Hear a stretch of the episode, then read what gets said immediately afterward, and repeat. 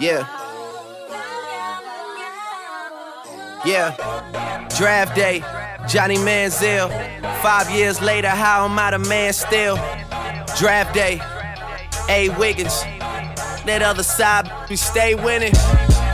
Oh man, you know I had to do it for you. You know I had to do it for you. Yeah. Suits and ties yelling out, pay the guys, man. I had to do it for you. Welcome back, everybody. You know I The had to Perfect do it Timing. Podcast, You know I had to episode do it for you. 27. Oh. oh boy, oh boy, do we have a special episode for you, right, Serge? action packed, filled with guests. It's a good one, Nick. It's a good one. It's a damn good one. We have all the NFL draft talk. We have a number of guests, a number of our friends from college hopping on the pod. We have features by Anthony Siciliano, Big Hunter sis. Big Hunter, Garrity, Joey McGinnis, Big Joe, Anthony Anthony Donato, Big Donato, Cole Hodges, Big, Big Hodges, uh, Yannis Barros, Big Barros. and Mace Mace Bay Griffin. Big Mace. All features on the pod for the NFL draft special episode featuring the boys. We're fired up for this episode, man. That's what we should just call it featuring the boys. Don't put all their names in the episode. Just put Yeah, featuring oh, the boys. Featuring everybody, just list all their names. The longest title of all time. Yeah, featuring featuring the boys. That's what we're doing. Special episode, man. We got action packed, like you said.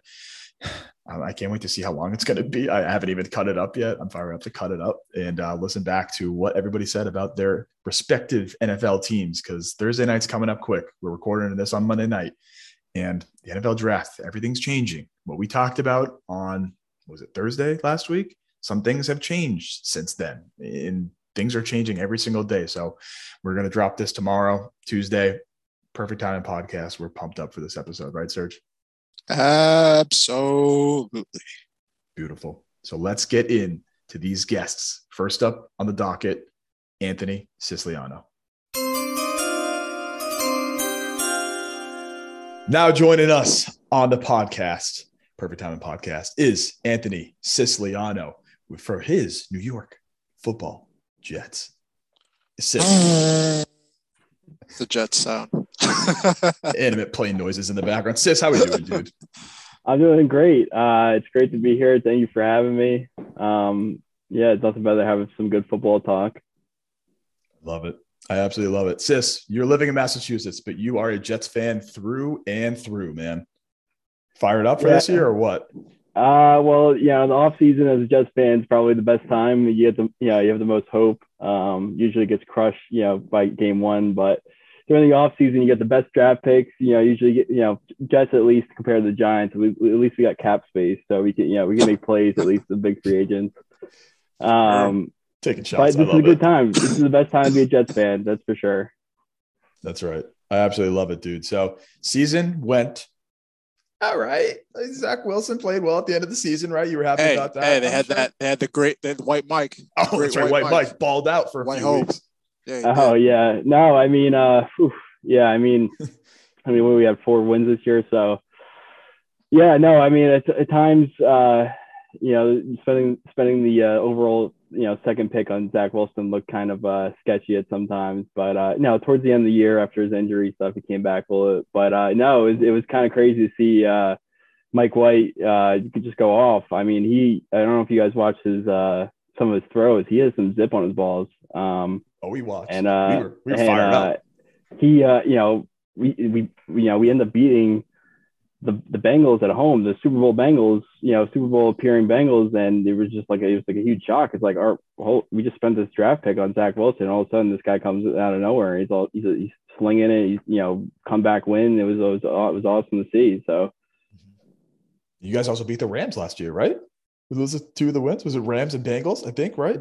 No, Rams is actually two years ago. Two. Oh, that's right. Because that was Yeah, the one. yeah. That was the one where we lost all the. We lost all the uh the pick'em thing, the pick'em league that we do. Oh, the, Everybody the one. Survivor. Oh yeah, yeah, yeah, yeah. That was uh Brutal. yeah usually usually when you do the survivor you can uh you can you just you know just whoever the jets are playing just take them that week but once in a while you know bites you right you know in the ass so um yeah that unfortunately that week we both took l's on that Too funny, man. Too funny. Well, this upcoming year, man, you have two picks in the top 10, similar to the Giants, two picks in the top 10, dude. You have pick number hold on, four. hold on, hold on, hold on, What? hold on. hold on. Before we move on to the draft, I need to know what are Sis's thoughts on these trade rumors that I'm hearing Oh, yeah. about ahead. these receivers, Deebo, Yeah, DK, AJ Brown. Sis, what do you think about one of them playing for your New York Jets next season? Well- Well, it, the, problem isn't the Jets. They don't have anything to offer. I mean, Jets can, you know, they can throw millions of dollars and draft picks at whoever wants to come here. The problem is, is just who wants to come here. Um, so I mean, right now we need a uh, receiver one. Like our receiver core is pretty solid, but we just don't have that like you know playmaker. And uh, and I mean, a guy like if you talk about Deebo, I mean, he, he's disgruntled in San Fran. So I mean you know, all the coaching staff is coming from San Fran. You know, he knows the system. He already knows the coaches, and uh, you know, just can basically you know unload to get him for his draft picks, and they can pay him this twenty five million dollars he's asking. So, I mean, if he wants to come to New York, and you know, uh, you know, there's a good chance you know might not be able to win, but you know, you'll definitely get paid, um, and be in a you know somewhat familiar environment. Um, I mean, that would be awesome if we could get him, but I don't I don't know if San Fran's gonna let him go we'll see. having Mike LaFleur as the OC, having Robert Saleh. I mean, got familiarity there for sure. You got connections. Absolutely. See it. Oh You yeah, won't- it- won't have to. Yeah. Oh, yeah, it would, be, it would it would be amazing. Yeah, for sure. Yeah, all the all these rumors, man, have been in the past day and a half, right? Is that when we found out about it? It just they've been flying all over Yeah. the place. Right before the week before the draft, too. All the receivers, especially Deebo, mostly because he demanded it or quote unquote demanding a trade for the 49ers. But there's been all the photoshops, all the different things about all these young receivers in the second round from last year or from two years ago that are just ready to get paid, or for a few years ago that are ready to get paid. And Deebo, who knows if he might be playing in the New York Jets next year. Yeah, I, yeah. I mean, it's. Oh, sorry, sorry. You go. Oh no. Uh, I was just gonna say you won't have to worry about you know playing running back. They've got uh, Michael Carter. They've got Tevin Coleman. Got Ty Johnson. So um, all those concerns probably won't be there if you were to play for the Jets. So I think it'd be a nice fit. No, for yeah, for sure. I mean, he. uh I mean, he's a special player. I mean, I know uh, earlier you guys were talking about him going to the Packers. Um, know, I think he, no matter what team he goes to, he's going to make them uh, better. So, uh, yeah, I mean, if the Jets can somehow pull it off, because I know that you know there's a good chance they might spend a, high draft pick on a receiver. So I'd rather just get somebody like him, who's a gadget player, who, who's a work workhorse, who's you know usually stays healthy too for the most part, and uh, yeah, he he's a game changer. And uh, to compete in the AFC in today's today's AFC, you need to be able to score points and uh, with special players. So that he would definitely be able to do that. And sis, one of the things that you texted me, like one of the first things you said, we're going to talk about the division at all? Me being a Patriots fan, you being a Jets fan, and living, me and sis live literally seven minutes away from each other and like next to each other in the different towns. So we have not spent a Sunday together for a Jets Patriots game. That's definitely going to be coming up this year. But man, division talk, you just said you need the speed to compete in the in, in this division. And you got to have playmakers all over the all over the place, especially now with Tua, especially now in Miami with all these different players, man. So thoughts on the division overall? You can trash the, the Patriots. It's okay. I understand. Everyone's already been trashing the Patriots for the Giants. I get it. It's fine by me. But yeah, going about the division, man. What do you want to talk about specifically? I mean, the AFC East is just you know continues to get. Uh, I mean, obviously, other than Brady leaving, it's been you know always getting better. I mean, the Bills basically just took over the Patriots, and now they're just now they're the stud team. Uh, you know, it's, it's tough to beat them, but uh, yeah, I mean, uh, yeah, I mean the Dolphins. So you know, going back to the receiver talk, I mean, we you know it's between Dolphins and Jets te- technically for Tyreek Hill, right?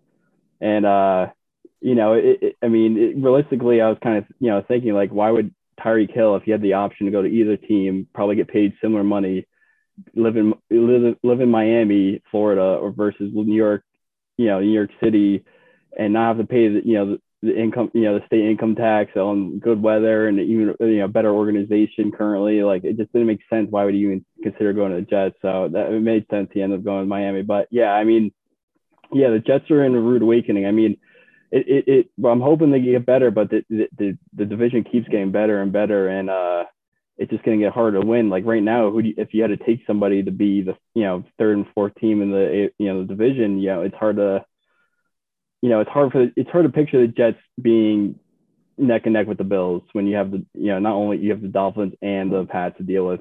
Um, so I yeah I just it's just it's it's tough right now. Um, I mean yeah I'm hoping that uh we can compete. I mean that's all we hope for. Um, it was nice that Brady left though. It definitely gave uh some room for the Jets to.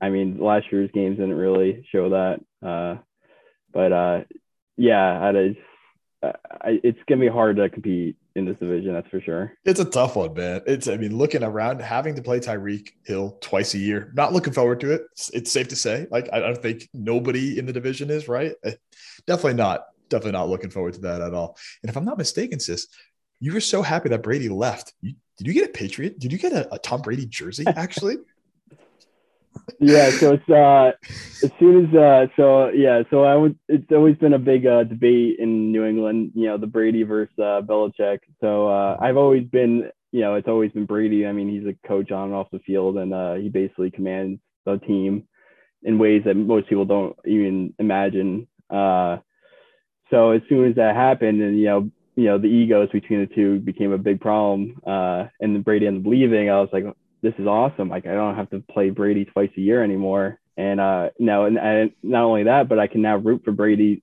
despite the Patriots and Belichick.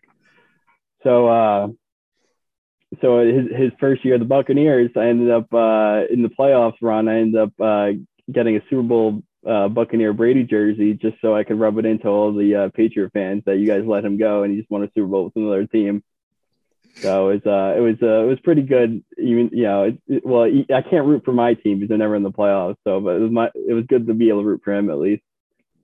When I say I was shocked when I walked into your house and I saw you wearing a, a Tom Brady jersey, I, I, I my jaw hit the floor. I could not believe it. I was like, "Wearing a Brady jersey? What is this?" Oh, too funny. I absolutely love it, man. Yeah, I think going forward, the the division is such a tough one. Got to compete and being able to add some new players, some new talent, and everything is the best way to do it.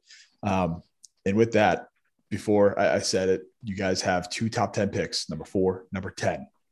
You have some players that are going to be there that are going to hopefully be game changers for you guys this upcoming year. Thoughts on the type of player that you guys that you would like on the Jets at four and ten? Some options for you that you that you know about. Um.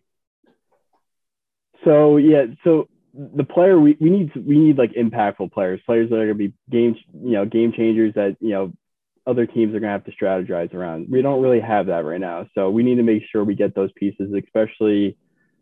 Uh, I mean, you know, our, defense uh, was one of the worst in the league last year, and we have a you know we got solid everything, but I can, I can go into that later. But one guy that uh, I do think that we should you know we need to target is uh, Kayvon Thibodeaux at four. Um, I know he's had his, you know, some of his like off the field issues, uh, but I do think that I think the Jets have, if any, I think if any head coach is going to be able to, um, you know, be able to work with that and see past that, I think it is Saleh, and I do think that, uh, I think that Thibodeaux is a special player, but he was. I know you're talking about uh, Hutchinson that um, he's going to be number one, but before the whole, you know, Hutchinson, you know, just taking off it was Thibodeaux who was supposed to be projected number one overall. So um, the fact that he can fall to us at four, um, and you know have having Saleh as a coach, because if it was like Gase or anyone else, I probably wouldn't be as optimistic about it. But it is Saleh. I think that if he feels like he has the ability to, um, you know, turn him into a you know a great player, I do think uh, that's to be the best for the Jets. So uh, I I think Thibodeaux at four would be a, a tremendous play. And then we also get Carl Lawson coming back from injury um, who was supposed to be our top rusher this past year, and he got hurt in uh, training camp. So I think both of those guys that are you know rushing the pass passer every down is going to be really big for us. Hundred percent. Yeah, I think I had him in my original mock draft at four overall, and I mean I see the connection. One thing that I that I recently read was how how did Saleh's defense get so good over the years? Pass rush. It's simple. As as tough as the defense was this past year, pass rush can save a lot, as you know about against Brady. Always the pressure, always hurts him every single time.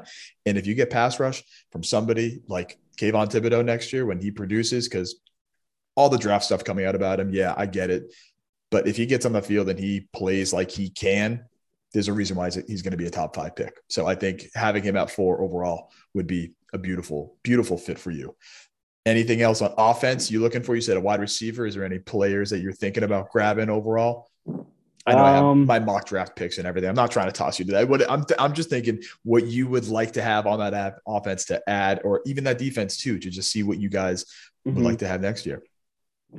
Yeah, so I know that I one of your last. I don't know if it was your last one, but you you you, did have Icky going with uh, Jets probably around four. Um, I do think with the recent ad of Laken Tomlinson from the 49ers, I do think that kind of doesn't put as much pressure for them to get an offense lineman, at least in the top 10 pick, you know, to the uh, top 10. So they have two picks there. Um, so I do think that the offensive line is pretty solid right now. I would, I would definitely want would want depth at the tackle position because of Mekhi Becton. I mean, he's a stud, but I mean, he's played 15 games over his first two years, so it's not, you know, it's definitely not something you to feel good about. Um, hopefully, you know, he bounces back next year. Um, but I think right now the starting five off line looks pretty solid. Um, I definitely would, you know, you know, Tyler Tyler Linderbaum is the guy that I, I really like. You know, being a former center, I really, you know, do think that, you know, if we look at the Jets' really good years, uh, you can look at, you know, every single time they had a really good team, they always had a really good run game, but and it, it came down to the center and the offensive line. So uh, you can look at uh, Nick Mangold and uh, Kevin Mawae, the like the really good Jets years, which I mean, just going to the playoffs is would count for really good. But um, but yeah, no, I do also think that you know they picked up the two tight ends in, in free agency, um, uh, CJ uh, Uzomah, and then also Tyler Conklin. So I do think that they really filled a big hole there. And and I do think that the number one receiver is a spot that we just don't have a playmaker. We need somebody that's like, you know, like I said, like someone that's going to be, you know, defensive coordinators to be sweating late, you know, they're up late at night trying to figure out how to game plan against them. So uh, if they don't get a free agent or they don't trade for someone like Deebo or um, whoever, uh, I was looking at the free agents right now. So you got like Odell Beckham, Julio, Emmanuel Sanders. So I mean, maybe you can find number one of those, but you know, they're kind of, you know, some of them kind of old and you have to pay them a decent amount of money just to get them. So it might be worth it just to go to the draft. And at number 10, if they don't end up trading back, I do would I really would like Garrett Wilson from Ohio State. I think today's NFL, the receivers are uh, I think we're transitioning from like I don't know. I I feel like the big receive big time like the actual big receivers aren't really like as vital as like the guys that are fast. And if you look at like all the top, you know, receiving leaders from last year, you know, the biggest guys are six two, but everyone can fly and run routes. So I think Garrett Wilson, he is a smaller guy, but he's he ran a what four three eight. So I mean, he's uh, he you know he's got some special special speed, and uh, yeah, he, I would like him. And then probably the close second would be Drake London um, for me, but uh, he's obviously the bigger, kind of a little slower receiver. Uh, but yeah, no, I'm very interested to see what uh, Joe Douglas does. Is you know they can you know he's anytime he can make trades go up, go down. Um, so it, you know anything can happen. So be, it's gonna be very entertaining to see what happens come draft draft night. I love it. One thing that our boy Joeski and he played, we all play football together with him. He has said from the beginning loves what Joe Douglas has done with that offensive line, trading wise. He he is a huge, huge fan of him as a GM and building around Zach Wilson. I think is the biggest thing. You talk about the tight ends. You talked about the O line. I mean, having Becton, if he's healthy or not, when he's healthy, he's going to be there. Having Laken Tomlinson from San Francisco come in there, Vera Tucker, you wearing his jersey right now. I mean, they got they got those O line guys around him. You could take a pick as for as high as four it very well could just be on the defense for Saleh to, to step up on that defense. But that O line has been built for Joe Douglas, and he he loves that very very much. Yeah, no, that's uh, Joe Douglas has the right mindset. Uh, O line, D line wins football games, and uh, controlling controlling the ball, controlling the clock is what is going to win. Especially um, when when you know you AFC, you look at the AFC like they, everyone just scores it well. So it's just you got to be able to dominate with the football in your hands and you know, it's just yeah. So that's why I think maybe they.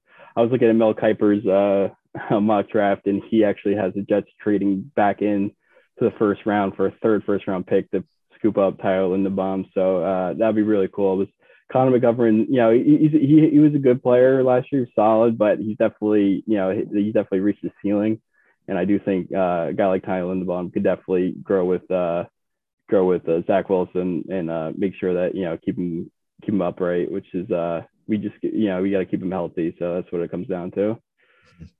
There's so many mocks that I've seen recently with Linderbaum falling out of the first, and I, my heart is broken because of that. And I, you being a former center, I'm sure you're pissed too. And Hunter, I know you're listening too, but uh, seeing him go out of the first round as late as Creed Humphrey went last year and how good he was, seeing Linderbaum fall out of the first round is just like heartbreaking because I love the guy. I mean, he's a monster. It, that's the is only way. Is he the, is he the center from Iowa? Yeah, Iowa. He's, Iowa? yeah, he's a beast. He's so who's good. a who's a dude from BC? Zion Johnson. Okay. There's another Yeah. one from BC, right? Lindstrom's brother. Is he a first Lindstrom's rounder? brother. is- Nah, he's he's a No. later rounder. Chris. Lindstrom. Yeah. Is Chris is Chris Lindstrom the one on Fa- Falcons right now? Yeah. Alec. Uh, yeah. Yeah. Alec Yeah. Lindstrom is his brother. Yeah, yeah. He's currently in the draft. But yeah, seeing that that center love, sis, and you said it, man. I speaking other than Cole, who's also listening to, the game is won on both sides of the line. Speak it like an O line and D lineman, man. Talk like a real lineman. I love that. It's true. Couldn't be truer.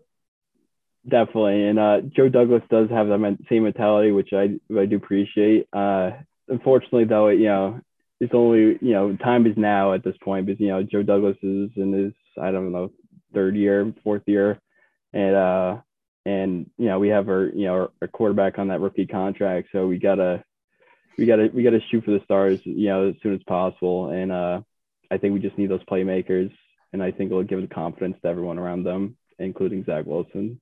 Mhm. Absolutely. And you mentioned uh, almost every, I think every one of my picks that I have for the mock drafts that I've done previously. I had Thibodeaux at four in the first one. I had Thibodeaux at four and Drake London at 10. Next one, I had Icky at four. which You said kind of gets offset with Laken Tomlinson being added. And then Sauce Gardner at 10. The newest one coming up next week. As of right now, I have Icky still going at four. I could change that to Kayvon after this discussion. and then I have Drake London going 10 overall just because, yeah, but every single board is different. Every single team has a different preference and everything. You said Garrett Wilson, you love him. He's your top receiver. Like you said, speed kills. And that's something in the division specifically has been has been deadly the past few years and will be this upcoming year too. Yeah, definitely. It's just, it's just just another note. It's just crazy that like you know it used to be like the big receivers, you, you know, mm-hmm. like Randy Moss, and even like you know Megatron, and you know not even more recent like even Mike Evans. You know he's not even. I know he's he gets hurt and stuff, but it's just like you're looking at the top receivers in the NFL. It's all like it's Cooper Kupp at six two, Davante Adams six one, Tyreek Hill five ten, Justin Jefferson six one, Diontae Johnson five ten. Or those are the leading receivers, and they're all like you know none of them are just like huge physical freaks, but they can run. They can run you know run anyone out anyone. So they could, and their route running is phenomenal. So it just I think it's changed a little bit, and I do think a player like Garrett Wilson would be uh he would definitely give us an edge over Drake London. I loved, I just as a side note, I loved watching back Braxton Berrios ball last year. He was, as a Oh, that was awesome. it was so Yeah. good to see him ball out and get a new contract from them too. Oh, good for him. Oh man. yeah, yeah, it's, yeah, it'd be crazy. We have uh, Braxton Berrios and then uh, um, Elijah Moore looked pretty good. and Elijah week, too, Moore. when he out was for- yeah, no, he yeah he had he had some good he had some really good moments um, too. So I think he's going to grow into his own and uh, get more confident with Zach Wilson. Uh, yeah, I, I do. I, I, I have hope, but and you know, like every other every every single off, off season, I have a lot of hope. So uh, let's see if it translates to week one. That's right. I love it. That's the best part about the off season. That's the best part about the draft. No matter what happens the year before, every single team has hope going forward. Right, Serge? You got hope? No, no. oh boy. Serge, any I last have no questions? hope. No. Eh, Any, la- any Absolutely. last questions we have for Sis before? No, I think I think we covered everything from the Jets. I think, uh, yeah, I'm looking forward to see what they do in the draft. Um, I do like Zach Wilson. Um, I thought he came on strong towards the end of the season, and uh, I'm a big Michael Carter fan. So let's go Which? Jets. J E T S. The DB Oh, or, yeah. the, or the running back? Michael Which one? Carter the second. Carter the second. I love that they drafted both the DB and the running back last year. I thought that was pretty funny. Yeah. Both of those. Sis, any parting words before you head out, man? Uh, just let's go Jets. A E T S Jets Jets Jets. Let's go. Let's go. Sis, thank you. Thank you so much for hopping on, man. We appreciate having you on the podcast and go Jets. Let's see what they do. Two top 10 picks. It's going to be a good one. Thank you. I appreciate you guys having me on. Absolutely. Absolutely. Absolutely.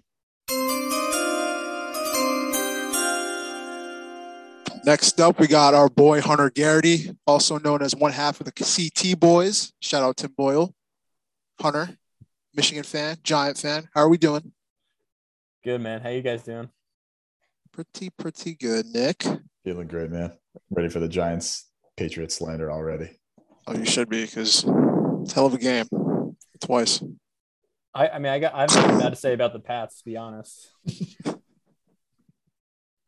oh God, I love it. Well, Hunter, thank you for hopping on tonight with us, man. We're fired up to have you on the podcast, the perfect time in podcast, to talk about your New York Football Giants. You man. Yeah, no, uh, honored honored to be here. Um, it's uh, it's more of a nightmare than it is a dream conversation, but sure, let's let's do it. oh man, I love it. We could start there, dude.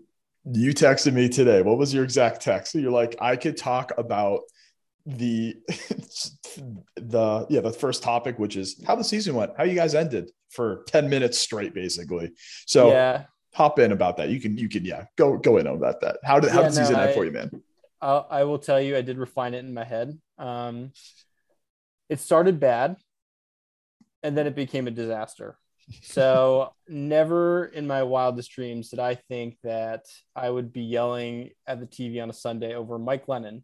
so that really is just kind of the epitome of the season. It's just uh, bad management, bad ownership, just trickling down on the playing field, and it was just an utter disaster. I mean, there's just not a lot of bright spots. I mean, things here and there are good, but you know, bad management, bad coaching, bad on the field play. It was it was all all wreck, man. Hey, it happens, dude. Does it, it happens? Does dude. it happen for a decade straight? See, that's the thing. You guys got new blood in now, right? You fired up about the new blood you got for the GM and for the head coach, or what? Yeah, I think the future is bright. I mean, the immediate future is not. Uh, you know, just take a look up and down the depth chart, and it's really not good. Um, there are holes in certain parts of the roster that are like pretty bad. Like this roster is pretty gutted, and you know, to think that James Bradberry hasn't even been traded yet, and we're saying that is kind of saying a lot. Like, and you know, the fact that they kept Sterling Shepard, the fact that they kept Blake Martinez, and we're still saying the roster is kind of gutted. Not great.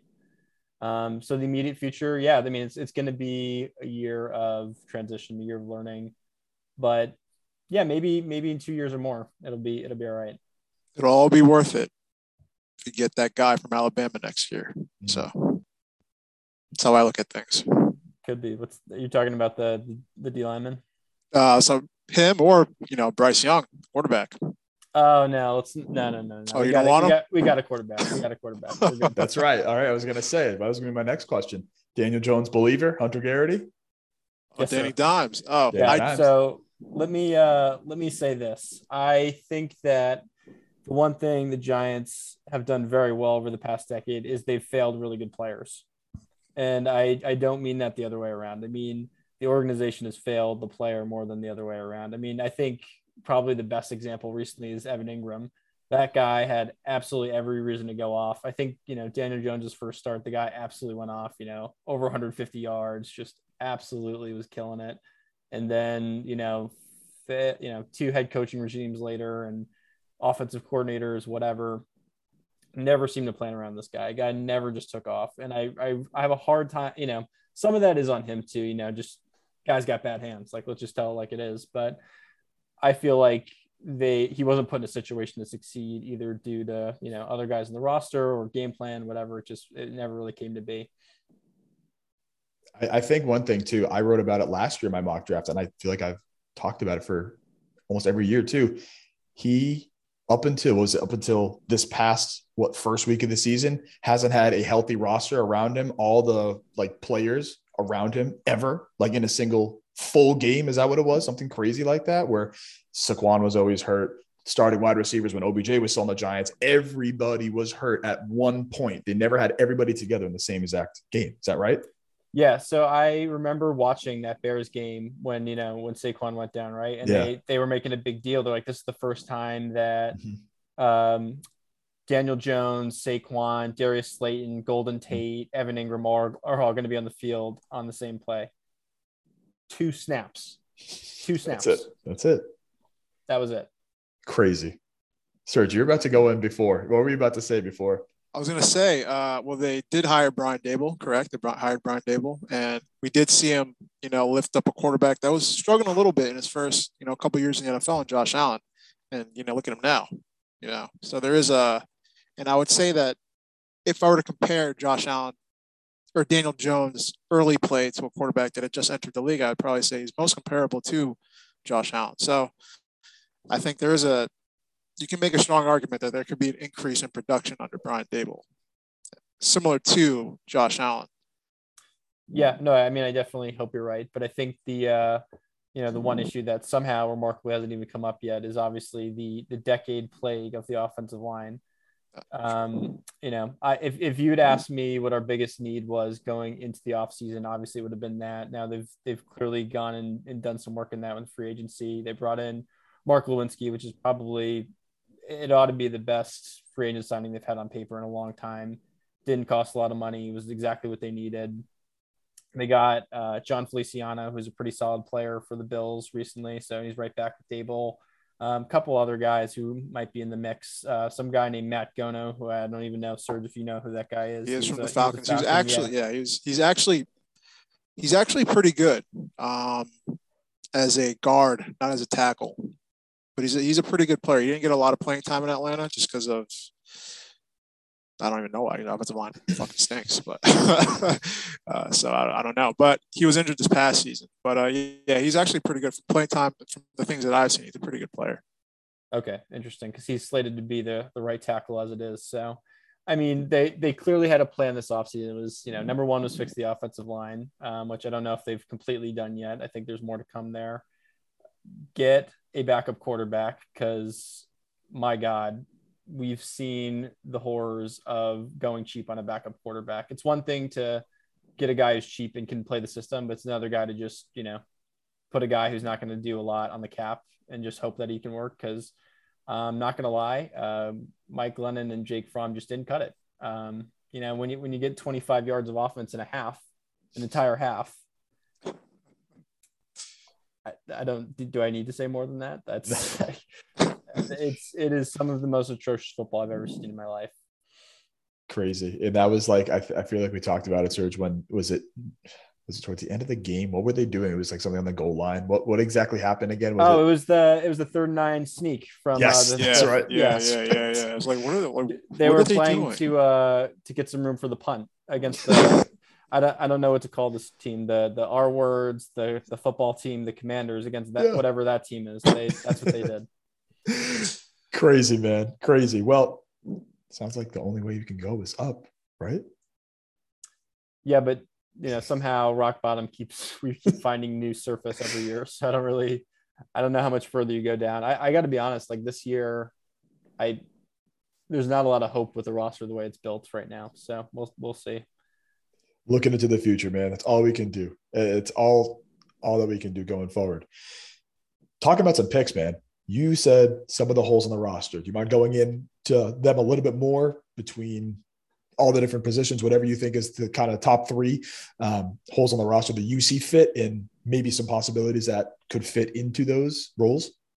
They've Yeah, got I big mean- boy picks too. They got big boy picks. Yeah, they do. Oh Top yeah, no, Top no, ten. we're, we're going we're going right to it. We're going right Yeah. to the big boy picks. I, I think you know you can almost certainly slate in one of those big three guys, right? It seems like between Charles Cross, uh, Ickey Ekwonu, and um, um, Evan Neal, it's it's almost certainly going to be one of those three. Because I'm you know if, if unless somehow they get picked in the top four, which you know I have a hard time seeing with with the way those other teams are constructed, but um you, you almost certainly think that one of those guys is going to go. And the next one's kind of interesting like the uh, could somehow can can Kayvon uh Thibodeaux go all the way down there?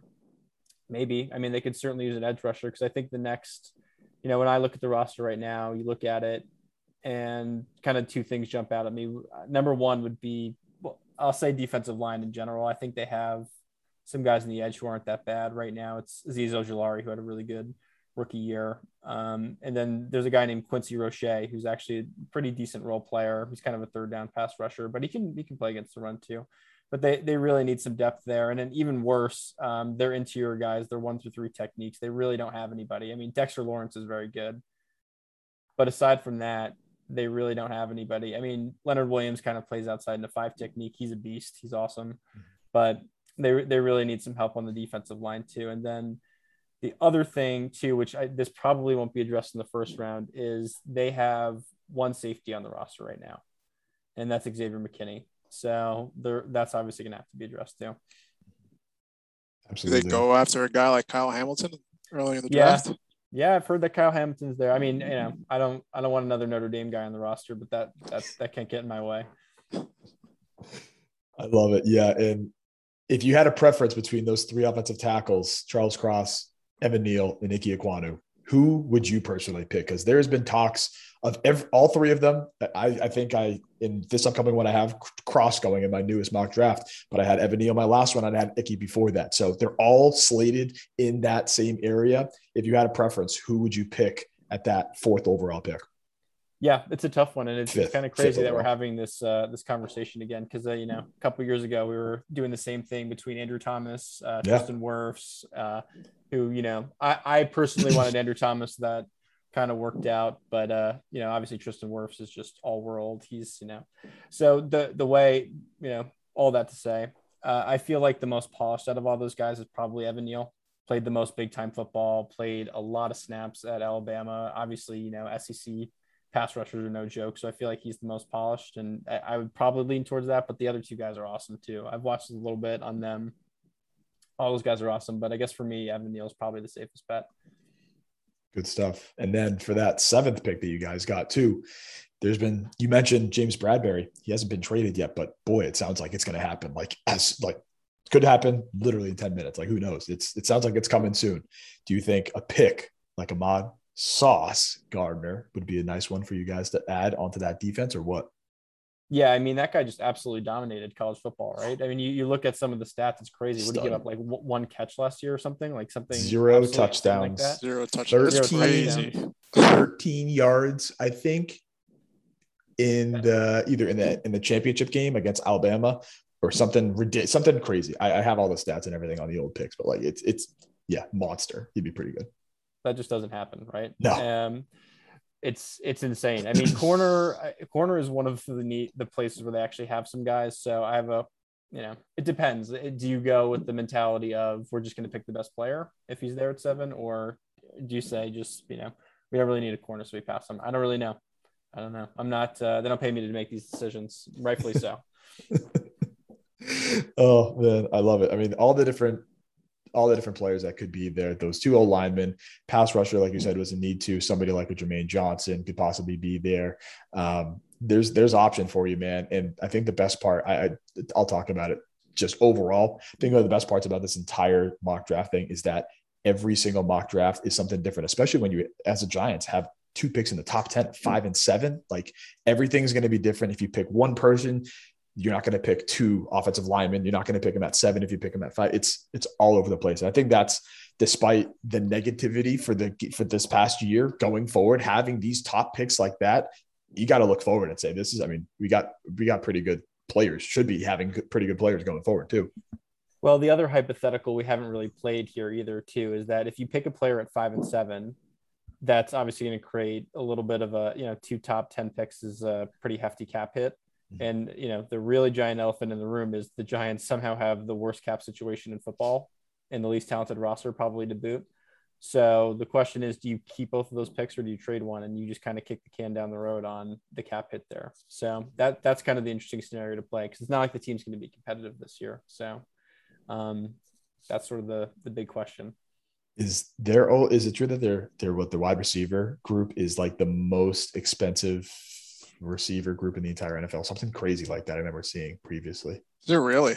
Something something ridiculous because I know was it zero was it zero touchdowns last year? Something close to it. Something. Oh no, it was zero. It was zero. Yeah, that's insane. Are you talking so about Kenny Golladay? Yeah. yeah zero. And um, you know, I really like Darius Slayton, but he has some of the worst hands I've ever seen on a receiver. It's it's crazy. The guy's always open, but he just doesn't catch it. Like I, the ball's there. I mean, they, they had a game, you know, that week two game on Thursday night against Washington, mm-hmm. wide open, 50 yards down the field, dropped it. Not a soul within 20 yards. Hmm. Stuff like that. So tough one. And the Kadarius Toney, who knows? I, I don't know anything about the guy really. Still, when he played, he was good, but then he did kind of disappear the rest of the season. Not sure. Electric. Against, he was electric against the Cowboys. Let me tell you. Yeah. Pretty, pretty crazy three quarters until he took a swing at a guy. oh, that's great.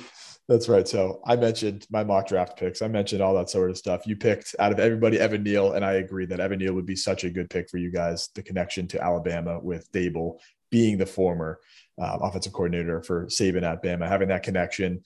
Um, I feel like the Charles Cross talk has been overwhelming this week. I, I, don't know. You probably heard more than I have about it, but I feel like it's just everybody. I, I listened to a mock draft series recently, and guy had the pick of the litter at every at every offensive tackle, Ickey, Evan Neal, and Charles Cross. He chose Cross over every one of them, and I was shocked. It, Giants guy too, like Giants beat reporter, I think it was. So he, he's in the inside of stuff. So would not be surprised if that one happens. Trying to get that pass happy offense, maybe. Saquon is going to kind of hopefully re up this upcoming year. You're excited about Saquon coming back and hopefully getting back to his old self. Serge, I know you wanted to ask that, but I figured I was already on the topic. Yeah, I mean, it's it's tough, right? I feel like it didn't click on the mental side of the game last year, right? It felt like he was just, you know, obviously again, we can we can point to the bad offensive line all day, but it felt like he wasn't doing the thing where he was, you know, like he had that forward tilt when he was running, you know, running through people, running around people. It just he didn't he seemed like he was about a half second slow, almost just like mentally, like decision making, like he wasn't as decisive. So um I feel like he's just pissed off now. Like I, I feel like the New York media has done probably their magic uh and helping him kind of, you know, giving him a little fuel that he needed, let's say. Absolutely. Sure. 100%. Serge, you got any final questions for Hunter before we peace out? Uh, no. I think we're. I think that's it. Oh, here's one question, Hunter. How did it feel to spoil the Patriots' perfect season? Oh my god. Oh, Serge, thank you. I love. I love living in the past. Um, it it was um, it was great. I did I did cry, uh, for both Super Bowls. Um, Same. It's just you know, uh, the words are. Uh, I don't, I don't. I still don't have a lot of words to describe it. Now I think about it. You know, you mentioned Eli. You know, anytime I hear somebody else mention Eli Manning, I start to well up a little bit. That guy's just the best. He's a great guy. Nick, I love the Manning awfully, hour. Nick, why do you look so red, man? Are you okay? Something in my eye, dude. Something in my eye. Something in my eye. Oh, I had to get brought up at some point. I figured. Um, one question I didn't want to ask you, Hunter, is you mm-hmm. are a big Michigan guy, as Serge mentioned before. Hutch, Aidan Hutchinson, you have been texting me about him since last year, man. You have been telling me about him since day one. This guy's going number one. You said it halfway through the college football season. He's going number one. Imagine I said, he uh-uh. slides to five. yeah, why, sure. why, why you got to be like that? Yeah. but man, you you must be pumped for him. You must be pumped seeing him ball out the way he did this past year. I was so high on Kayvon Thibodeaux going into this year. He has disappointed me like no other. And you just said it from the beginning. Aidan Hutchinson, one overall, and should have probably put a bet way, way long ago. Should have taken your advice, man. He he there's no reason why he shouldn't go one overall to the Jacksonville Jaguars. Just a stud. Yeah, I think I texted you when the when you guys first started doing the podcast, and I, I literally mm-hmm. said I want this in writing. Yep. Aidan Hutchinson is better than Chase Young. Period. Yep. You I did. stand by it hundred percent. And I, you know, that's that's not necessarily a slight to Chase Young, although I have no problem slighting Chase Young given his college choice. But really, like Aidan is just a complete, complete player. He does it all, and just above all else, he just like wins above the ears all the time. Like he is just constantly going, constantly getting in people's head. He's a he's a nightmare. I mean, he just single handedly destroyed Ohio State this year. I mean, that it was it was beautiful. Him and you know, I, I got to give a little shout out to David Ojabo. That was that's heartbreaking Yep. um, you know, tearing his Achilles on on pro day. But yeah, I'm I'm really excited for him. I think he'll do amazing wherever he is. Um, you know, thank God he doesn't have to play for Urban Meyer if it was uh, if it wasn't Jacksonville. But um, yeah, it'd be it'd be sick if he played in Detroit. That'd be so sick. So Give those people, you know, those, those people really deserve uh, a lot. That's that's a that's a tough tough sports town past two decades. So Mhm. um, it'd be really cool for him to play at home because he grew up in Plymouth, which is about 20 minutes outside of Detroit. So um, that would that would be awesome. Uh, if he falls to five, um, I, I don't I don't know what I'll do. To be honest, That's our PTP. You have to be say that for off the pod. Yeah, yeah. yeah. oh, beautiful. Have you listened to the Hutch podcast yet? I haven't listened yet. I'm so excited to listen to No, it. I got to do that. I, got, I know. I'm that- gonna do it. I'm gonna do it before next week, before the before he gets picked first overall. That's He's an gonna be, interesting dude. He's got he's got a lot of personality. So yeah. I'm excited to hear bits about his whole life story. If you, people don't know, the Hutch podcast is uh, they did a partnership with Aidan Hutchinson. PFF did, um, and it's a five part episode. I think it is uh, five part series of just Uh-oh. a podcast about his. every word, Nick. Come on, man. Oh no, am I going? My internet shit. You're now? going now. You're going now. You're going now. I'm good. I'm good. I don't know what just Yeah. happened. No, it says there we go. It just popped up. Says unstable. But if people don't know, PFF and Aidan Hutchinson partnered up to do a podcast um, called Hutch, where they basically go into his background, talk about his future, talk about his past, talk about his present, all this other stuff. And I'm beyond excited to listen to it before draft day. I, I made it a mission. I'm going to listen to that before draft day. So I'm fired up for that. Hunter, I know you will listen to it out of anybody. I know for sure you'll listen to that. Um, and because he's your boy. And you know who's next in line at Michigan, right? You know who's next in line? Mansfield Hornet, baby. TJ Guy. Shout out Yes, TJ. sir. Yes, sir. I mean, couldn't have learned from a, a better guy. So, and they, they have an awesome D line coach coming in this year from Notre Dame. Um, his name is um, I remember the guy's name right now, but he seems awesome. So, Love it. Beautiful.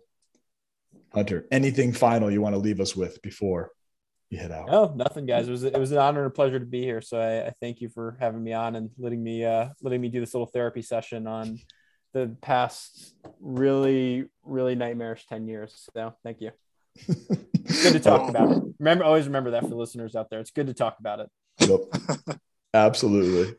Thank you so much. Thanks so much for hopping on, Hunter. We appreciate it. Let's see what the G men do on next Thursday night. Should be a good one. Hell yeah. No, Hey, thank you, guys. man. Now, introducing the second member of the Perfect Timing Podcast, my co host, my boy, Serge Jean Baptiste, to discuss his Atlanta Falcons. You thought I was going to let you off. You thought I was going to just invite everybody else on the podcast. No, I had to invite you, and I had to make sure that you were going to talk about the Falcon Serge because leaving you a little heartbroken after Matt Ryan, huh? Hurts a little bit still, stings. Of course, dude. I see. Uh, you know, I roll up on Twitter every day. Roll up on Instagram, and every day I see another photo of him in the Colts jersey. You know, with the backwards hat, leading the team. You know, throwing passes to Parris Campbell. You know, it hurts a little bit, but you know, we move on. Times are changing. It's Marcus Mariota show in Atlanta now, unfortunately. But hey, that's what you gotta do. Sometimes you just gotta pay the price. You pay the price for Bryce. Right. We have to trademark it still. I know we talked about it last time. We have to trademark that. That's too perfect for next year. Serge is talking about Bryce Young, the Alabama quarterback who won the Heisman, the Heisman winning Alabama quarterback, not national championship winning. They've lost in the championship, but he won the Heisman last year. He is right now projected to be the number one quarterback next year in the draft. Serge wants the Falcons to not, I was going to say suffer, but the Falcons, he wants us- the Falcons to not do the best this upcoming year. I So want, that I want them to suck. Don't, don't, don't. Let's keep it real. Let's keep it true. Let's keep it G. Let's keep it 100, as the kids say. I want them the Falcons to. I want the Falcons to be horrible. Mhm. Now, do I want to be 0 16 or 0 7? Oh, how many games are there? 17. 17. 0 17? No, I'm not saying that. 2 and 15.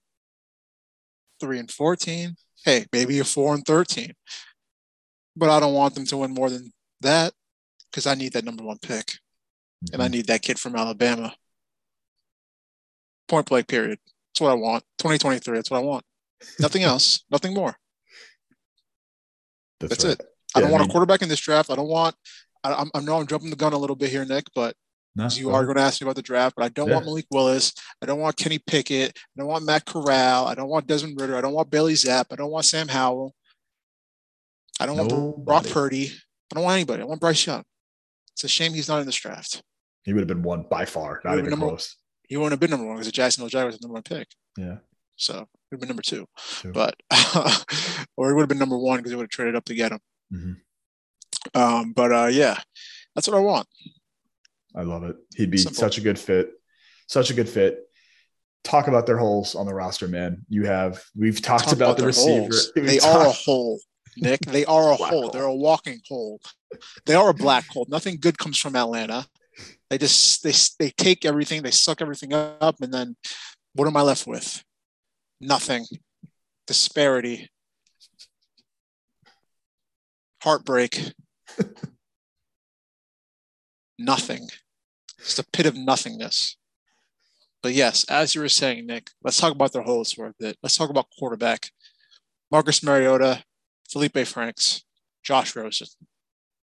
Does that not strike the fear and fear in you as an opposing team? Those three guys? No? Oh, let's move on then. let's talk receiver.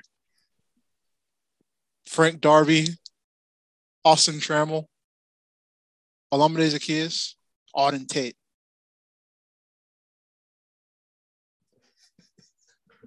The Just the reaction. is- Just the the, reaction silence I was looking for. Just the reaction I was the looking for. silence is too good. Let's talk about tight end. Kyle Pitts. Great guy. Great player. Unicorn, stud. Yep, all that. Stud. You know his backup is? I don't either. He doesn't have one. I, Hunter oh, I do gone, know. It's or- Tyler Croft. What's his Um, name? Not Hunter Henry. What's his name? Uh, Hayden Hurst. Hayden Hurst. Yep. Yeah, he's gone. He's signed with the Bengals. Good for him. Um, we can talk about running back. We got back. Cordarrelle Patterson coming back. He running back. Unfortunately, we got Mike Davis coming back as well. So uh, we got some issues there as well. So the whole entire offense is, you know, it's struggling. It's not great.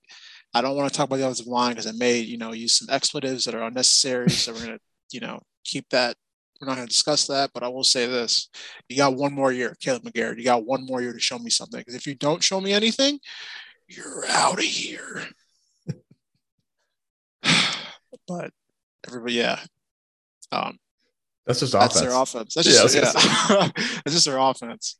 Um, you want to talk defensive line? I mean, they got rid of Dante Fowler Jr. Thank God, but Yep. they just don't have bodies. They have Marlon Davidson, Grady Jarrett's still there. He's still good. We had a kind of a down year. I think he's playing a bit out of position. Um, playing, I think he's playing like a three, four event. He's more of like a four, three D tackle. I think he's more of that, but hey, what can you do? Um, they got Ade Ogundeji, who was a rookie out of uh, I think Notre Dame last year. Mhm. He's productive a little bit, but you know, he's he was like a fifth rounder, so you're not really asking for much there. No, I'm not thinking he's gonna get 10 sacks for us, but you know, we need some production there because we are one of the worst pass rushing teams in the NFL. The the worst last year. Dead They're- last. They're Dead last of the league. 18 sacks last year. 11 less than the Eagles who were in second place. That's just bad, man. Yeah, it's pretty bad. They're a pretty bad team. Um, it's amazing how they won seven games when you think about it. it's amazing. It's Matty Ice and Kyle Pitts. Yeah, literally. And Cordarrelle Patterson. yeah. Um, CP84. Too good. but you know, we do get there are there is some shining moments on the team as well. Mhm. You know, we Yeah. do have some bright spots. Bring the energy up a little bit. Yeah. Bring the energy up. Uh, you know, we got AJ Terrell. Yeah. I like Adrian Terrell. He's pretty good. You know, Terrell Island's what we call him. The beast, stud. Uh, that safety spot, you know, it's not good. It's not great. Richie Grant. Um, I think Duron Harmon left. Uh, and they signed back Aaron, Erik Harris for God knows what reasons, but you know, he's back on the team. and they signed Casey Hayward to be that quarterback number two, which is a big move. I think he's going to be pretty good. Um, and then as far as that nickel slot corner goes, I think it's going to be Isaiah Oliver, who, who started off the year pretty well. Um, and uh, they also have uh, another uh, uh, Sheffield, forgetting his first name, but uh, Gary, not Gary. no, Trent. Gary Sheffield. Trent. Not Trent, not Trent Fairfield. That's right. No. Sherfield. Trent Gary Sherfield, Trent? I think. Gary Gary Trent is a Talk basketball players. Toronto Raptors. No. um, but yeah, and then you know they lost Foyer a little con for agency, unfortunately, but the guy Mm-hmm. got paid, so I understand letting him go. Um, so they saw they brought back they still have Deion Jones, who's who had a very bad year last year. Hopefully, he can turn that around. But yeah, that's my Atlanta Falcons for you. You know, not great, not good, but hey, like we like we talked about with Sic, hope is the next thing that you got, Serge, right? It's the best thing you got going no, forward. we don't have hope. We don't have hope. We don't have hope here, uh, Nick. We don't have hope. We don't have a young quarterback to build around. We don't have a Zach Wilson. You know, to, you know, give me some optimism. We don't have that. We have Kyle Pitts, who's really good, but you know, we need someone to throw him the ball. And unfortunately, I don't think we have someone on the roster that can do that. Because Yep. we got rid of the one guy that probably could, and he went for greener pastures. Shout out the Colts for the shoe. Um, but yeah, Well, Serge, you you don't want a quarterback to be taken at eight overall. Who do do, you foresee them taking? Who do you want them to take at eight overall? Who do you think is going to be there, and who do you think the Falcons may take, or who do you want them to take? Well, the idea would be for me, ideally, they would, you know, get some pass rushing help because they really do need some pass rushers. But, you know, I'm not as in tuned with draft prospects as you are. So, uh, I don't know who's going to be available at number eight. You know, people talk about Kayvon Thibodeaux. Is he going to be available at eight? He could be because, you know, he has some off the field issues. But do I want another, you know, like a knucklehead at that pick like we picked Vic Beasley at, you know, four, five years ago. Mhm. Do I want that? No. You know, um, there's another guy, Jermaine Johnson. Could he be there at number eight? Yep. I don't know. He will be, should be, He should be. unless the But Giants take him at seven. Is He's he, good. is he, is he, is, should he be a top 10 pick, you think? Jermaine Johnson? I think it's a possibility. He dominated. At, at he transferred. He's from Georgia original. He was at a. Um, I actually heard today he was at a community college before he transferred to Georgia. Independence, Independence Community College. Oh, he was. Was he part of uh, Last Chance I- U? Probably. There's a couple guys that were on that, like those teams that we just, there's a running, there's a running back too. I, I don't know what team he's on now. Um, was that Michigan? Right? Not- yeah. It's not. It's not Blake Corum, is it? he's one, but there's another one that went to Arkansas.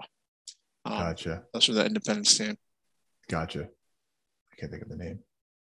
But anyways, Yeah. back to that. Yeah, the uh Jermaine Johnson transferred from ICC, went to Georgia, wasn't getting the playing time, wasn't doing all that. So we ended up transferring to Florida State. Chose playing time over winning the championship, which you could debate is the best thing for him uh, for his draft stock. I think, yeah, absolutely. Because Yeah, now you sure. have the draft pundits talking about the Georgia defense, like despite them being historically one of the best defenses in college history, the players being good, but like being parts of it and not all being first rounders. And like, uh, yeah, I get it. But at the same time, he picked the re- he picked the right one. He got ACC Player of the Year. He dominated at the Senior Bowl, which was kind of like the the true test where it's like, okay, yeah, he was in the ACC, not the best competition to maybe Clemson, but like dominated at the Senior Bowl, like high level competition, and that's when everyone's like, okay, this this person should be a top ten, top fifteen pick, and I think he'll be available at that eight spot. The question is for you, Serge, is do you want to draft somebody on the edge at eight? Because I think they'll between Kayvon possibly being there if the Jets don't grab him at four or the Giants will grab him at seven or five, whatever they end up doing. He's he'll be there for eight, but I think Jermaine is more, I, guess, could happen more. Um, do you think another another position like a receiver or like a cornerback? Do you think that would be they'd be better off taking there or what? Well, yeah, I think because they don't have a quarterback of the future on the roster, at least to me, I don't know what the front office See- feels. CB, not QB. I know they're not going to. I don't think they're, it shouldn't take a quarterback this high. I don't think. Yeah. Um, yeah, I don't think they have a quarterback of the future. Quarterback. Um, you want to, I think it'd be best that you draft positions of support, positions of support, so that when that quarterback, when you do get that quarterback, you can kind of have a seamless transition. So, I could definitely see them taking a receiver because of the lack of talent that they have at that position. You know, we've talked, you know, we've gone back and forth about Jameson Williams going number eight. He does have a torn ACL, so I'm concerned a little bit about that. I just not for him, but just because I feel like the Falcons wouldn't. Uh, I don't know if they'll be looking for more of a high impact guy, but it's not like we're looking to win games. Anyways, they've come out and they haven't said it's a rebuilding year, but we all know it's a rebuilding year. Um, so I would like to see them, you know, pick a guy like Jameson Williams, you know, 2022, and then come back 2023, back to back on the ass and draft, you know, the boy Bryce Young. Uh, I think that'd be, I think that's the goal. I think that's the move. But I could also see them taking like a guy like uh, Olave or um, the other Ohio Garrett Wilson. Garrett Wilson. Wilson, yeah. As long as they don't take Drake London, because I just feel like him on the roster is just redundancy with him, Auden Tate, and Kyle Pitts. Like we don't Mm-hmm. Yeah. need another big body guy. We need speed. We need we need you know. I, you know, I forget that Calvin Ridley's still on the roster, but Mhm. after this year, he's not going to be. I think that's clear. Yep. Um, so it'd be nice to pick a guy like a Jameson Williams or an Olave or something of that a receiver similar of that stature, speed and route running, um, to kind of you know take off. Mhm. Agreed. But uh, to yeah. rise up. to rise up, rise up. I, I think so. Yeah. I have in my mocks, I had first one, I had Sauce Gardner going at eight. I think That'd be that cool too. It'd be That'd be nice cool too. too. But I think the Casey Hayward uh draft pick up kind of dispelled Yep. that a bit. Agreed. Despite it being the most perfect, like most perfect branding ever, being sauce and. Chick Fil A and all that, but the too perfect, too perfect. But yeah, Casey Hayward being signed there. Second mock, I had Jameson Williams. Like you said, it would just be so nice. I don't think before I did that, like now, like you have some mock drafts having him in the top ten and going there. I think I was one of the first to have him there mm-hmm. back You're when I the wrote original. this You're one. the originator. Let's be clear. Nick Chioco, Yeah. the originator. Nick, the originator. That's what we're going to call him from now on. Talk that talk. That's right. I Jameson everybody Williams, to comment on this podcast and put on this Instagram put put Nick, the originator Chioco. All right. it makes too much sense. Going back to what we talked about with uh, with Joeski, and even though we'll talk about that later in the episode, the connections it just makes too sense, too much sense. If they if they think that they're completely going this this season's kind of like yeah we're throwing this we're throwing this away right now. Why not draft a receiver that may not be ready until late October after tearing his ACL, and then next year when you get that number one pick, draft a quarterback that had the connection with him in college. It just makes so much sense, man. It, it'd be so nice for them to get that.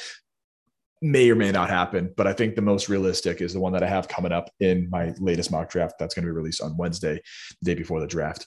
And that is Garrett Wilson, who is the Ohio State receiver you mentioned. Just silky smooth routes, fast as can be, can go up and get the ball when he needs to. I think the great, good comparison to him probably Calvin Ridley or Stefon Diggs. One of the two is is probably the best comparison to them. Mainly, mainly I, I think more Stefon Diggs than Calvin Ridley. But hey, having a Calvin Ridley in the offense when you need it pretty bad isn't the worst thing. Um, but I think those those three picks, like you said, Drake London is just redundant. Having another tall receiver in that offense doesn't really make any sense to me at all. Just getting that speed guy underneath, um, adding to that wide receiver room that you talked about, Olamide Zaccheaus, all, that everybody, Frank Darby, everybody. He's our leading receiver from last year. Yeah, that That's not good. the Bucks the Bucks stole the other guy, right? Who was Russell it? The, Gage. They took Russell- Russell, Gage away from us. Brutal. He got paid though. He got division. some money. Yeah, in the division too, tough. But uh, Yeah. but yeah, I think those are the most realistic picks for you. I think that receiver is the pick for them at eight overall. Um, it's gonna be exciting though. I'm excited to see what they do overall. Any more thoughts that you have about your Falcons before Thursday night on draft night, Serge? Uh, well, we could talk a bit about the division, and I'll give you Yeah. my takes on that really quick. So the Bucks are going to win it again. I think that's obvious. Um, they, you know, they got back, they got Brady back. They got Russell Gage. They traded for Shaq Mason. Um, you know, all all signs are pointing to the Bucks repeating.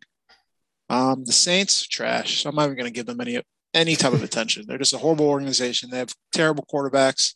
You know, they gave a guy named Taysom Hill a quarterback contract, and as soon as the head coach gets leaves, the new head coach says, "You know what, Taysom, you're going to play tight end because you can't throw a football."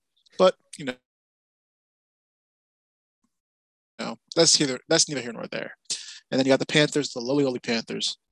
The only thing that's separating the Panthers from us is that they have an actual defense, and uh, not so much that they have, you know, they're good at defense. They got some players on defense. As far as you know, Derrick Brown, I'm not even sure is actually good, but I know he was a top draft pick a couple of years ago. So Brian You like the- Burns, yeah, Yeah. Brian Burns, uh, safety. Shaq, what is it? What is it? Shaq Thompson. Yep. Shaq Thompson. Still doing it. Jeremy Chinn. Jeremy Chinn, yeah. Yeah. They got some. They got some studs. Donte Jackson. So they got some studs Mhm. um, in Carolina. But uh, yeah. You know, NFC South. What can you do? We can also talk about the AFC South.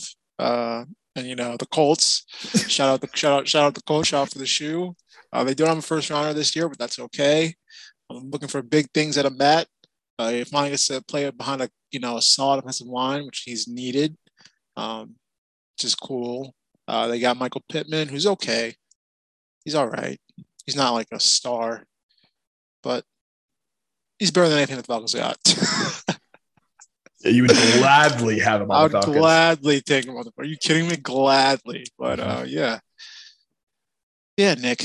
Yeah, that's my football talk for you. You know, it's basketball season. What are we Yeah, talking you- about football for, anyways? I'm in the. I don't want to yeah. talk about basketball today, anyways, because the Suns lost yesterday. I, I know I'm a little off topic. I haven't eaten. I haven't eaten dinner yet, so I'm wild. Serge getting cranky. Yeah. I'm wild, but uh, yeah. Meanwhile, we're in the middle of a Celtics game, and I've rec- we've recorded most of this pod during the Celtics game. Yeah, but they're at halftime now, right? Now it's it's ten minutes left in the third quarter. They're winning. So Third okay. quarter, Third quarter. Yeah, game started at uh seven o'clock. Yeah. seven. I thought it started at seven thirty. No, fine, fine with it. We're, we're winning by eight currently, ten minutes and thirty-one seconds in the third quarter. So I'm fine with it. But yeah, talking yeah, about football. That was 6:52. that was Serge's quick basketball talk in the middle of our NFL draft episode that he had to mention because he's still furious about the Suns not letting the uh What the Pelicans?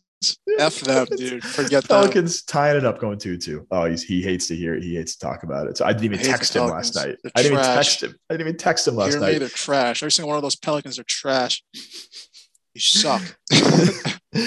but uh yeah, Serge, I think that that caps it off for the NFL draft talk. Any final things we have to say about the Falcons before draft night on Thursday? uh, don't screw it up. Simple and sweet. You know, don't screw it up. You guys have a tendency to screw up picks. Don't do it this time. How about that? I think it's good advice. I think it's 'Cause great Last advice. year they did good with that number one overall pick, but the rest of them sucked. So man, don't screw it up, Falcons. Serge will come for that ass, and he will be the GM soon enough, right? I'll be the GM. You'll be my assistant GM. Makes me the assistant. You're assistant to the GM. I knew you were gonna say that. Assistant to the GM. Sounds good. I'll be I'll be the be- director, we'll be- director of player you- personnel. There we go. I'll be the uh, I'll be um or college scouting, one of the two. I'll be the president. You can be the GM. I have to have the, I have to be something. Yeah. There's only, there can only be one GM. Oh, I wasn't gonna kick you out. I was gonna get better a surge assistant. Do, do, would you like any water, sir? The assistant GM doesn't do that. I know. I'll I'm be kidding. the I won't be the GM. I'll, Yeah, be the ask- I'll be, ask I'll that to- be, Ask that to Robert Kraft and his son. I'll be in the front office. I'll won't be in front. I'll be in the. I'll be. I don't know what I'll be. I'll be. I'll be the director of player personnel. You can be the GM. How about that? I'll be the director me of, per, of Yeah. uh, college scouting. That sounds good. you want that. Yeah. Oh You'd yeah. rather do that than be the GM. Yeah, I think so. You, you, I don't, like. you don't have to travel. You get to wear suits every day. You get to walk up in the in the press box during games. Think about it. Yeah, I'll think about it. We'll have a handshake agreement by the end of it. Yeah, sounds good. exactly. You can be the GM, and I'll be the director of player personnel. And whenever one of these knuckleheads is acting up, you tell me, and we'll kick them off the team. Sounds good to me. You know. we'll Serge, thank you for letting me interview you on the spot about the Falcons and the draft picks in the NFL draft this year. I appreciate it. No problem.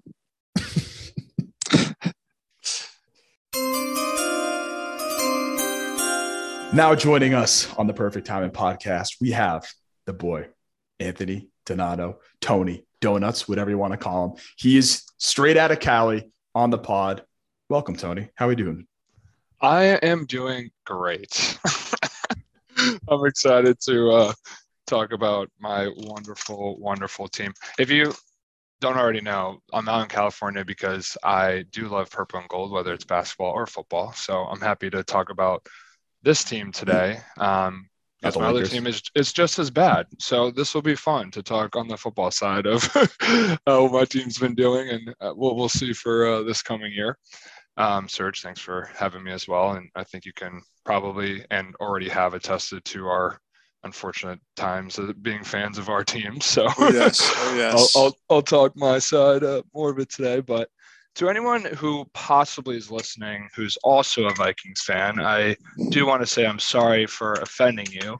Um, and at the same time, I don't really need to say sorry because there's probably none of you out there that are Vikings fans. And honestly, you're saving yourself at the same time. So don't worry. um, so this will be a little What are you bit doing? Of, uh, Hold on. What are you doing, dude? I'm What's trying. I literally just knocked over my entire charger and everything to my computer. I'm just moving out of the way. Sorry. It's causing an absolute ruckus. You're like bending Yeah. down for those who are not So listening, the not Vikings watching. Oh yeah, hopefully Vikings there's no uh, actual video for this. That'd be even funnier. Uh, I that help be- people get jobs. I help uh, Minnesota get a fucking defense. That's what we're about to do do today. um, but yeah, so my takes on last year. Let's Yeah. roll right into yeah, that. hop hop right in, dude. How did how the hell did the season go? So, how did it end for you guys? What? Um, let me get my Beetle beep my data here now, going from anecdotal to statistics. Um, what out of 17 or so games, half of those were lost by seven or less points. So that really hurts. 17 weeks, we got eight games, I think, that were less than seven. Um, a lot of those in the last couple minutes, some in overtime, some missed kicks, which we're all not unfamiliar with from our end, um, and also losing to a divisional game, game-winning touchdown. Um, yeah, to to end that game and give the Lions their only win, I think, of the whole season. So, um, collapsing towards the end of the season, losing some key divisional games and games to get us into the playoffs and keep us into a potential last spot to get in. So, what I would say it was a great bad season. I think it was great on the offensive side, honestly. I feel like a lot of people give Kirk shit, and rightfully so in some some areas. But I think when you kind of look at what's interesting, per my data on ESPN and per my data on Fox Sports, we rank decently well in offense. I think it was like top 10 maybe or something like that in terms of total points, maybe uh, Kirk's completion percentages, under double digits and interceptions, like all good offensive statistics. And then you scroll over to the other side in terms of like points allowed defensively or yards allowed defensively. I think we're like bottom five or something like crazy. Um, so I feel like if you take the balances of those scales, that's how you end up with a sub 500 season. Decent offense, and then you're falling off at the tail end of every second half of a defensive game. So that's my short and sweet take on it. I think there's a lot of great things to build on. I do have a lot of confidence in obviously our offense. I think the pieces that we do need, we already made moves on, which is changing out our quarterback or our coach. So I think going from a defensive coach who has had their defense become worse in ranking every year definitely doesn't help. Um, and then I think the pieces that we will likely pick up in the draft should hopefully help for our coming season and maybe the next five years or so. We'll see.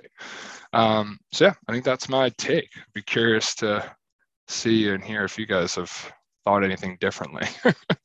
I think the biggest thing you guys have going for you is just Justin, Justin Jefferson's a dude. That's the only way to describe him, man. He is a stud through and through. He is the reason for why that offensive output is so good. And of course, Dalvin Cook, when he's healthy, is is amazing too. That offensive system, I think, is going to be improved, despite not agreeing that uh, agreeing to disagree. Kirk is an okay quarterback, right? He's been there, he's done that, and he's been okay, and he gets paid. So let's let's what's Serge's face? Serge hates. Oh, hold Kirk. on, hold on, hold on. I think Kirk is better than okay. I think he's All right, yeah, all right. I'll give him top that. ten. I was Top about 10. to say. Top ten. Top Mm, ten. I think if you put him on the Cowboys, the Cowboys are just as good. I think he's just as good as Dak Prescott. I know Joe's in the background. I feel Is like he has a lot to say about this too. That's but not that's not like oh a bold, man, that's not a don't- bold take. Not, I don't I- think that's bold. Uh, I would Is say it? probably top. I would say probably top fifteen in my mind. I I'm a Kirk know, guy. dude. Joe said he's a he, he just tried it. He's a Kirk guy. Exactly. I He's a forgot that he's a Kirk Kirk guy. guy. So I think you right. put him in the top 10. I think you do. The man Top has 10. consistently been over probably 3,700 yards passing. I think he's always had a 60, let's say what, five to 70% completion rate. I think he's, again, this is due to his lack of going for the big home run throws, but the man protects the ball. Uh, maybe not in all the right cases, but collectively, 33 not- touchdowns, seven interceptions. I mean, you just look across the board. He's a really good quarterback. I think it's, uh, I think it's a couple of things again. I think I don't. Well, I think this season is huge because we, if we have a healthy uh, Cook, we got a healthy um, Adam Thielen. We have a more offensive coach or looks to take big shots or just mixes up the offense more. I think if those four people click as they should, and then you now have a defense that can keep people off the field and or make that one or two big plays to not lose by three or less points in a couple of games or whatever it may be. Um, I think you have like a, you know, I think you have like a 12 to 13 win season potentially, you know, if a couple of those games swung the other way, which weren't always Kirk's fault. So, um, yeah, I, I have faith in him. I think this will be a very interesting season. Just don't play him in prime time. That's the is it? He won his first prime time game this year, right? Was that what it Yeah. was? Something insane. It, must, it was either Thursday. He or doesn't Monday win night. on Monday prime time or Yeah, something like yeah, that. something, Yeah. something Oh, and like seven or coming into the bet But, against yeah. Kirk in prime time. But yeah, I think having Kevin O'Connell, the new head coach, is going to be huge for that offense, dude. It's going to give Justin Jefferson a lot more opportunities. Despite sh- he should have been the rookie of the year two years ago. He was a monster this past you year too. to? I wrote it down the other day, It's and I'm a going quarterback, right? blank on it. I know Joe knows it for sure. He's going to chat in a second. I know. Was it not. Herbert? Josh Jacobs? No. Oh, it was Herbert. No, it was Herbert. Yeah, yeah, you're right, Herbert? Serge. It was Herbert. Yep. Yep, you're right on that. And understandably so, Ju- Justin Herbert is a monster, as we talked about with Yanni. He's so, so good, and his ceiling is up there for sure. Um, Justin Jefferson is so good. But yeah, you talk about that defense, man. I mean, I have like written down the different the different stuff, team needs and everything. Defense, I think, is a huge thing. Serge, do you agree with that for their Hundred defense? Percent. They had a corner. What was it? Gladney or Gladney? Gladney. yeah, Jeff. He Jeff got Gladney. arrested. Is that the He one that got arrested? I think he got acquitted though. Not He's in jail. I- Pretty sure don't think- he's Is he in jail? he could be possibly. I'm pretty Uh, sure he's he's alleged- allegedly, yeah. Allegedly. Allegedly. Allegedly, yeah. I mean, off. the run of corners. Actually, he's on the. Actually, he's on the Cardinals. Got off. oh, oh, that's right. That's right. It's like a few weeks He ago. got off. Yeah. God, but Tony, Yeah. You talk about that. Talk about that corner luck, man. You guys, every year it seems like eh, corner, corner, corner, first round. Yeah. None of them are on the roster anymore. It's insane. It's absolutely Yeah. insane. So Yeah. Is that for a- first is- rounders yeah. for sure? That's a that's a rough one to like crazy. you know to to put your you know roll the dice on but I, I try to look back in the last like couple of years just to see and some of them are producers like to some extent i think but um yeah if you're wasting a first round pick on a potential you know criminal situation in the Mhm. year or two after they get drafted not not most ideal um yeah. but yeah, we're putting out at least I think a couple corners like each each draft. I mean, I think 2020 was a big year where we had like three or something or four maybe. Mhm. Yeah, three or four. But uh yeah, Cam Dantzler, Jeff Gladney were in that see uh 2020. Um, Harrison Hand I think played last season pretty well and uh Cameron Bynum this past year. So yeah, I think um I wouldn't be surprised if they take probably two this season, this draft season, I would say. Um, I liked your pick of linebacker as well, because I think a couple of things we've getting hurt a lot. I feel like defensively and the linebacker core, and then Barr has been kind of in and out. We had some contract stuff recently, so I feel like if you get three superstars there, another superstar cornerback, or uh, you know, pretty well-rounded one out of college. Um, and then I would say maybe a couple offensive line pieces. Uh, I think that's your focus this season uh, for the draft. I don't think you really need maybe like a backup receiver in the sixth round or something, but I think you focus on those first, you know, five rounds, like all defense. I feel like any other route would probably be doing a disservice to our biggest need. I don't know how you guys feel on, on that, but I think that's what I would expect uh, for this for this draft season. Serge, what are your thoughts? Uh, I th- I'd agree. Um, I didn't watch many Vikings games. I'm gonna be completely honest with you, but um, uh, you know, I do share the you know do sympathize with you because I am a Falcons fan, and you guys are our brothers from the north. So you know we know how to choke a lead, and we know the big reason of choking leagues is that defense. And um, you know we have been struggling to get one in Atlanta for a very long time. So I think it would be the Vikings would be best served in kind of focusing the draft, I think, around that. Because as you guys have discussed, this the Vikings offense is perfectly fine. You know, you got a bona fide number one, bona fide number two, superstar running back, a good enough quarterback that can win you games. Whether or not you think he's top 10 Nick is whatever, but he's good enough to win games. I just think he's uh, a nerd. I just think that I think that's why. Like uh, he cooks he, he, cooks meat on the on the grill with tinfoil underneath, dude. Like, come on. Like I can't I can't deal with that. I know that's stealing from part of my take, but it's so true. Like I, I don't know. And I I will say the I like that rant is one of my favorite things of all time. I went on a time during our senior year of college during the trip to New Orleans that I took where I was just yelling that constantly at people. Like just you like that? Like it's hilarious to me. But yeah, 10 15 for me. He's good enough. He's good enough, like you said. He's good enough. Um, but yeah, yeah, the defense I think needs work. Uh, I'm curious about the defensive line. I don't know much about them. I know Danielle Hunter had some injuries last year, and Everson Griffen is he always, you know, it's just a mystery. I don't know if he's still on the roster, but mm-hmm. I don't. Um, I don't think he is. You know, Who, Harrison, uh, Harrison, Smith, the safety? No, no, no, no. No, Everson uh, Griffen. Everson Griffen oh. had like a mental oh, breakdown yeah, again. Was, like, I don't think he. Yeah, is. I don't think I even looked up his last status on that. I was, it was, it's, it's sad no, to say. I was almost like, oh, again, like kind of deal. Like, I feel mm. like he's just mm-hmm. had a lot of off the field issues, unfortunately. No, um, he's, he's, not on the roster as of right now. And then Danielle right. Hunter was signed with someone else, right? Didn't he sign with? Uh, I thought he was on the. I think he signed with someone else. I know. I know Za'Darius Smith got added to that defense, which is a huge help having him from stealing him from the Packers. That was very cool to see that happen. I'm sure he's going to get some some licks on Aaron Rodgers that year. That this year. that No, he's still on the Vikings. He's still on the oh, Vikings. Yeah. Oh, there he is. I didn't see him on. I have the roster pulled up. I didn't even see him on there. You know what I love would to see more happen is Patrick Peterson, but I think he's just playing a position in defense that doesn't really allow him to ball hawk as much. But yeah. I think you you get reliability and Harrison, um, Eric Kendricks, obviously healthy, Anthony Barr healthy.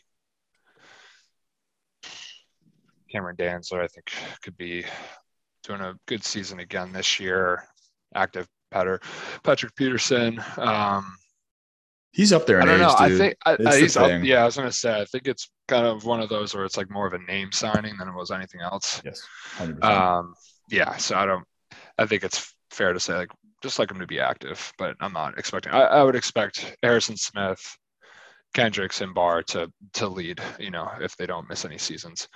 Um, yeah, so I, I would agree. I think um, defensive line, offensive line, maybe don't need anything in terms of skill players. And then yeah, those cornerbacks. I think we just need a couple. So put your you know picks around that. I think that'll be what I would expect from them, and and hopefully you know ends up panning out. You know, mm-hmm. I, think could, um, could Derek Stingley be a guy that's available at 12 for the Minnesota Vikings? And it is. would he is, just be like the LSU? You know, we go from Pat Peterson. Oh my God! go to you know Derek Stingley. Is that is, that, is, is that what you're feeling, Nick? Is that what, is, is that what you're prophesizing? I want it to happen so badly. It's like the first pick that I have written down every time I've like even touched the mock draft. Derek Stingley at 12, Derek Stingley at 12. It's just, it's too perfect, dude. We talk so many things about different people landing spots somewhere. The whole thing with Derek Stingley being a top five player, then not playing well in 2020 and after this past season, all that sort of stuff it just makes sense. LSU being the person to have Patrick Peterson, former LSU cornerback, mentor him for Patrick Peterson to then show him the ropes of being on the purple and gold in the pros. It's just, it's just too perfect, dude. It makes so much sense. And having also, I wrote this in my mock draft. I'm going to write it again because I, I, had it in my first mock draft that I put out. I'm going to have it in this upcoming draft mock draft that I put out. Having Justin Jefferson on that team, who he played with at LSU when they won that 2019 title together, them playing against each other in practice, no matter what's going on with Derek Stingley, there's talks about his injury coming up and everything having that practice footage against and having Justin Jefferson speak on his behalf. I mean, like you can't ask for a better. Uh, he played with him. He's his teammate. He they won the championship together. It's just too perfect, man. If he's there at 12, I think they have to go sprint in that card. It is, I think, the most perfect pick in the entire draft for the Vikings. I, I don't see anything different. Yeah, I was gonna say they they play together. That'll be fun. I think that's fun. always fun. Um, uh, those one on ones. I'm just like picturing in, in practice again. What did he have? I'm trying to look it up. What did he f- hurt his ankle? His foot. He had a Lisfranc injury on his foot. I think Oh it was. yeah. Isn't that what Jared had in college too? A Lisfranc. Yeah, Dude, that's a tough one it up. though. I mean, if you can come back from that, that's I feel like that's a one of those like football injuries. That's can be a little bit of a nagging one because it's like that's the bone that's like on top of your foot that you put like all your pressure down on. I think when you run, but Mhm. hey, if you come back from that and you're doing fine, and he's at 12, I feel is that is that what we're thinking is because of any potential injury stuff that he'll fall that far, or do we think that the first 12 in the draft or 11 just don't need him?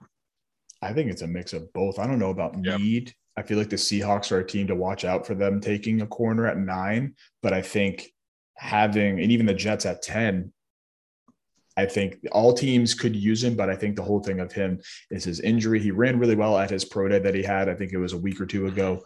Um, that kind of showed after not doing the not doing the combine, after not doing so many pre-draft stuff, that kind of showed and proved, yeah, all right, he's he's good to go too. So I think that'll that'll help a ton. I think that's a reason why he'll be available at 12 still. We'll see. Yeah. We'll see in the next few days. But yeah, I, I still think I still think he'll be available. It's it's too perfect, man. It really is. Just like last Yeah. year with Christian Darrisaw, right? I was texting you about that pick from day one. Day one. I said zone tackle, perfect left tackle for that offensive line, for that system. Darrisaw, put it in chalk. Guess what? Yeah. It You kind of happened. crushed. I feel like you crushed last last year's uh, picks too. We're- we're- all the There bets, you know, everything at your Oh yeah, well that we yeah we talked about that previously. Just the Trey So Lance at three. I didn't have any bets on Kyle, Kyle Pitts at four, but I know Serge was hyped up about that. And then Mac course. Jones fifteen. Come on, Should too throwing some bets for uh for uh, for Derek to be there. Yep. That'll be fun. I That'd feel like beautiful. that'll give us the good luck we we possibly need. Yep. But uh, yeah, I think uh, I've seen too like a lot of a lot of other uh, you know mock draft analysts like same thing. Um, him or or Derek as well, or um, uh, who was a linebacker from uh, was it Utah? Utah. Yeah, Yeah, Derek. De- uh, Yeah. Devin Lloyd is the other one that I had Devin for Lloyd, the other yeah. mock draft. I had that for my one in the middle, but um, I think adding somebody like Derek Singh would be so perfect for the Vikings. It just Yeah, makes too much I mean, it, yeah, dude, I, I I feel that way. Or yeah, get another stud linebacker, three, you know, two veterans that played together, and then a, another strong, you know, rookie. Um, I'll take that too. You know, honestly, even though we do have a, I feel like good backups in in the linebacking core. Um, I think uh, Vigil played pretty well in the times he needed to step up this season, and um, yeah, I, I'll, I'll take either. Honestly, uh, whatever can help turn that defense around and stop people from scoring points and getting yards. That'll help. Until you win games, Serge. We know the deal. Exactly. Defense wins championships. Oh, that was beautiful. You call that a perfect timing moment right there, gentlemen. Yes, that was ring that was in. We too do. perfect. I think we got to wrap it up from there. That was too perfect. Tony, Appreciate you guys. thank you for coming on, dude. All the way straight out of Cali. Straight An- out of Cali. Anthony, California, Donato. He has to go to a, a bonfire on the beach now, so let him go. And hope you enjoy being in California. And let's go, bikes. Yeah, I appreciate it. Thanks so much, Cool. guys. And hey, I have plenty of space. I got some air mattresses and everything. Come through, enjoy the nice sun. It's you know a lot better losing when it's nice out, you know, and earlier games. So, you know, I would love to see this season taking in the sun with some W's. So we'll we'll see we'll see what happens. But I appreciate you guys a lot. Skol, go Vikings Nation. Everyone else out there listening that's a Vikings fan, we're in this together. Win or loss, we take it in stride. I appreciate you guys. Thanks so much. Appreciate you, man. Thanks for hopping on. Thanks, man. Yeah. See ya.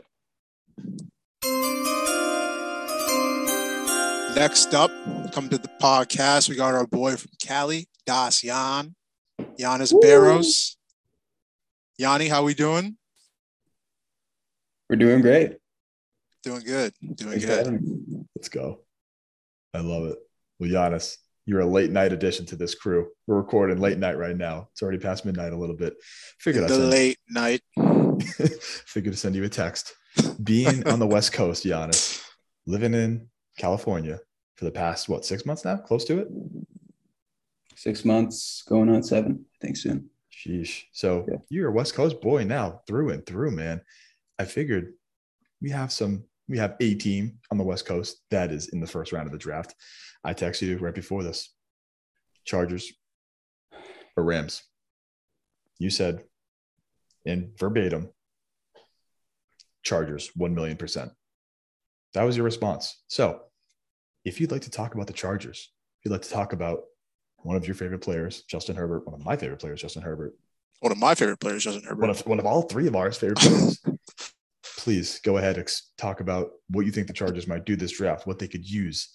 I know you're a Patriots fan and in your heart, but you're in the West Coast now. You're a West Coast boy. We'd be happy to have you talk about the Chargers. Here's the thing. I'd be totally bullshitting you if I told you I knew what they were going to do in the draft. I do not pay attention to the draft simply because these guys last like three years. Most of these guys last like three years. Otherwise, like I'll see like these huge D ends come through, and it'll be like that guy. Who was that DN from Texas that was like an absolute beast? But like Oh, Brian Orakpo. Brian Orakpo, like he came in and he like wasn't even that good. Like Benching chains and shit. Yeah. he was Yeah. a beast. But I would like to obviously say like, oh, like they're gonna draft Orakpo or or some crazy shit and like uh be a way better team. Honestly, though, the Chargers just need to have a better defense. Um, but they they they engage in these shootouts with teams and will like drop like 35 a game. And like your obvious your offense is obviously there.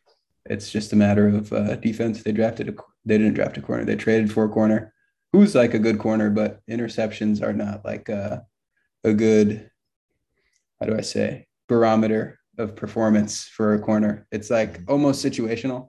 I wouldn't say like him or or Trevon Diggs are are the best. Is that the right name? Trevon Mhm. Diggs are the best corners in the league, but Mhm. they make plays. They're playmakers. What can I say? Um, otherwise, Chargers just need to improve on defense. I don't know. Is there anyone on the board that they might grab? So The what nose did- tackle. Nose Yeah. tackle. So there's a lot of talks of Jordan Davis being that perfect perfect fit for them. I have I had him in my first mock draft that I did, landing at 17. Um, right tackle is definitely a big, big thing that I mean, if you guys watched that, was it the last game, the Raiders versus the Chargers of the season, where that impossible almost happened, where they almost tied and everything. Storm Norton was a right tackle, played for Brian Bulaga, who was hurt that game. Maxx Crosby ran around him like five, seven, I think he got five sacks that game. He just sprinted around, sprinted around, sprinted around, caused, constantly causing pressure. Um, so I think right tackle is definitely a big move for them. Um, a lot of talks of corner being a spot of need to fill out that entire defense. They got some D linemen in uh, a few D linemen in free agency, but you, like you said, Yannis, that that defense is really the only thing that's holding them back from being a true contender because Justin Herbert is that dude on offense. He's a stud. There's no doubt about it. Agreed. Agreed. Um, my question for you guys is what you think about. So I agree, drafting is the way to go if you're looking for a corner. What do you think about corners being like incrementally better than one another in the NFL and actually being impactful? Um, because you can pay like a corner, let's say like 10 million. Is he any, any better than a corner that's going to get drafted? then what's the difference between these two corners that I'm talking about right here and then someone like Stephon Gilmore like two years ago or something like that? I I don't know. Like I feel like you need your corner to be a good tackler. Um, unless he's a lockdown guy, it doesn't really make a huge difference. But who knows? Mhm. Serge, you can go in. I'm happy to to talk about the stuff after because I already know what I'm going to talk about with the Patriots and stuff. Um, well, I think the better the back end, maybe not so much the corner, but maybe you know the safeties have a role in this too. But the better the back end, the better the corner, the better the secondary, the better your football team is. Uh, you know, the longer you're able to hold coverage, the more likely you are to get a sack. And so sacks create turnovers. So to me, I would probably say that the corner position is probably one of the most important positions on the football team.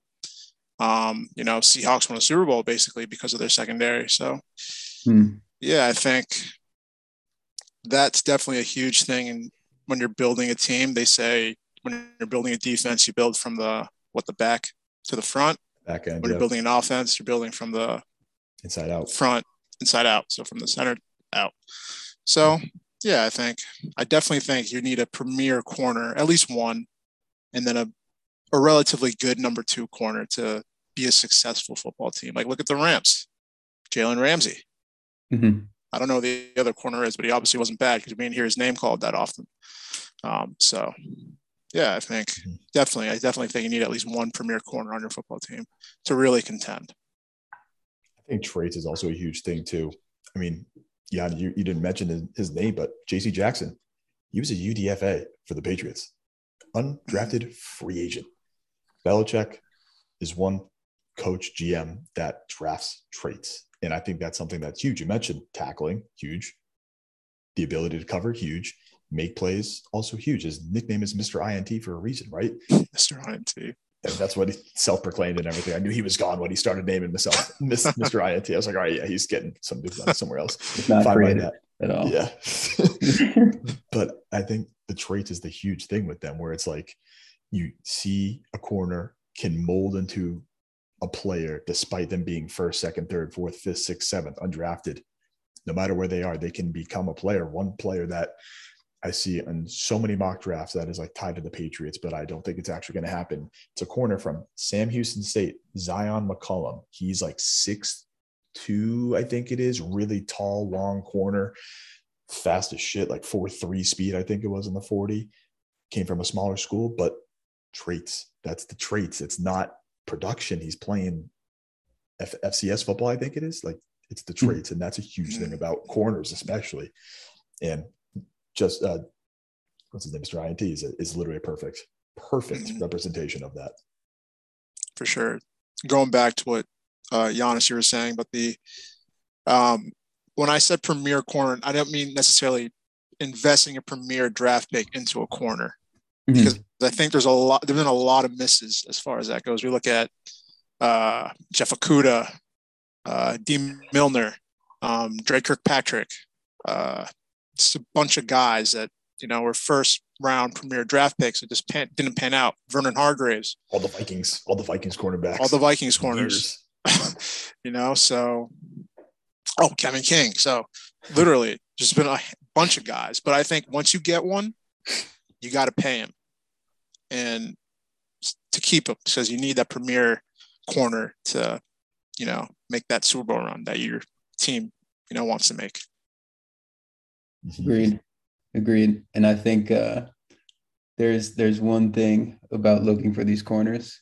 I think obscure body characteristics for like those that you take shots in the dark with. I think like the uh, the Xavier Rhodes of the world that are like bigger, Brandon Browners, whatnot. You're saying this kid from Houston is like pretty long. Yeah, Sam Houston State, not even Houston, like Sam, like from Oh wow. like okay. the FCS level. Also, Brandon Browner on the field, not off the field. We do not condone any of his actions. Off the field. I think Wait, that who? gives like uh, a Brandon, shot. Brandon Browner. oh, oh. He's a bad guy. Great player Yeah. though. Yeah, exactly. Yeah, I think that's the whole thing too. Where even a player like from you, you said Houston, the guy from Sam Houston State, a corner from Houston, Marcus Jones, his name is ridiculous kick returner, punt returner. The dude's five eight. That's not something you look for. Like he would be a top pick in what like the '90s if Al Davis was still drafted for the Raiders and everything, just because of his kick, kick and punt returner ability. He's five eight, dude. Like he's going to be third, fourth rounder. As good of a punt returner and kick returner as that doesn't translate to the NFL as much as you would wish that it did. Five eight. That's crazy. Yeah, crazy, crazy. I feel like those guys struggle. Like uh Tarik Cohen could be better. It's just like it's So it feels so forced to be that short Mhm. in the league, unfortunately. Like, yeah, yeah you'll never be anything more than a gimmick if you're that small Mhm. Even like Myles Bryant, Yannis. Remember him at the end of the last year? We had to basically start him as like corner one against the Bills, which was just disgusting to watch. Like he's probably five eight as well, I think, and he was just he was also another undrafted free agent for for Patriots. Just brutal, brutal to watch. it's tough. Yeah, All the credit to them though for getting where they are. yeah, Get those For checks, sure. boys, for as long as you can. Yeah. oh man, Yannis receiver. Do you think that's something that they could go for the Charges to? You think they need another weapon on the uh, offensive side for Justin Herbert or what? They re-signed Mike Williams, right? They did. Yeah. They got Keenan Big Allen money. talking his shit year after year. Still good, but he talks a lot of shit. Yep. Crisp route runner. He's so one of the best in the league. Uh, I- they have that young kid actually that plays pretty well. Guyton, I think. Yeah, they have a few. They have a They have few a guy in. Uh, is it Parham? Is it Donald Parham? tight end, big tight end. tight end. They have Yeah. a receiver though. That's like new. Um, Josh Palmer, Tennessee. Josh Palmer. Palmer. Jalen Guyton was the other guy you were thinking of, Yannis. Jalen Guyton. I Yep. think Jalen Guyton had a pretty good end of season, if I remember. Yes, he did. Hundred percent. I like their 100%. young running backs. Honestly, I'd say if there was a need, I, I agree. Why not uh, reinforce the line, like you said? There's no reason not to. You have a franchise quarterback. Do you know? thing. Do you know any of the top offensive line prospects? Yeah. I don't know a single offensive lineman in the entire NFL. like my life depended on it. That's, that's okay. That's why we brought you in for the expertise about corners because you did corner in college and high school and everything, dude. That's why Oh, we brought you in. That's Thanks, true. man. You, you Right. brought in some corner some corner insight that we did not that we never really touched upon. Yeah. We don't really talk corners. Usually we Yeah, talk we're- we we're talk running backs, we talk quarterbacks, uh, we talk linemen, We talk a lot of Uh, lineman stuff. 'cause lot of we lineman stuff. linemen. a lot of lineman stuff. Hand fights. Never any yeah, never any corner stuff. So that was good. That was good stuff. Glad to provide that for you guys. Guys, when you guys are both coaches at the NFL level, go faster than both of us because Chico's uh, coaching already. Just get a, a lockdown corner. Your linebackers can be chips. Your line can be chips. If you have a lockdown corner, you can just send them. Send all seven. Send your entire front seven, and you'll be good. It's true. You'll win games.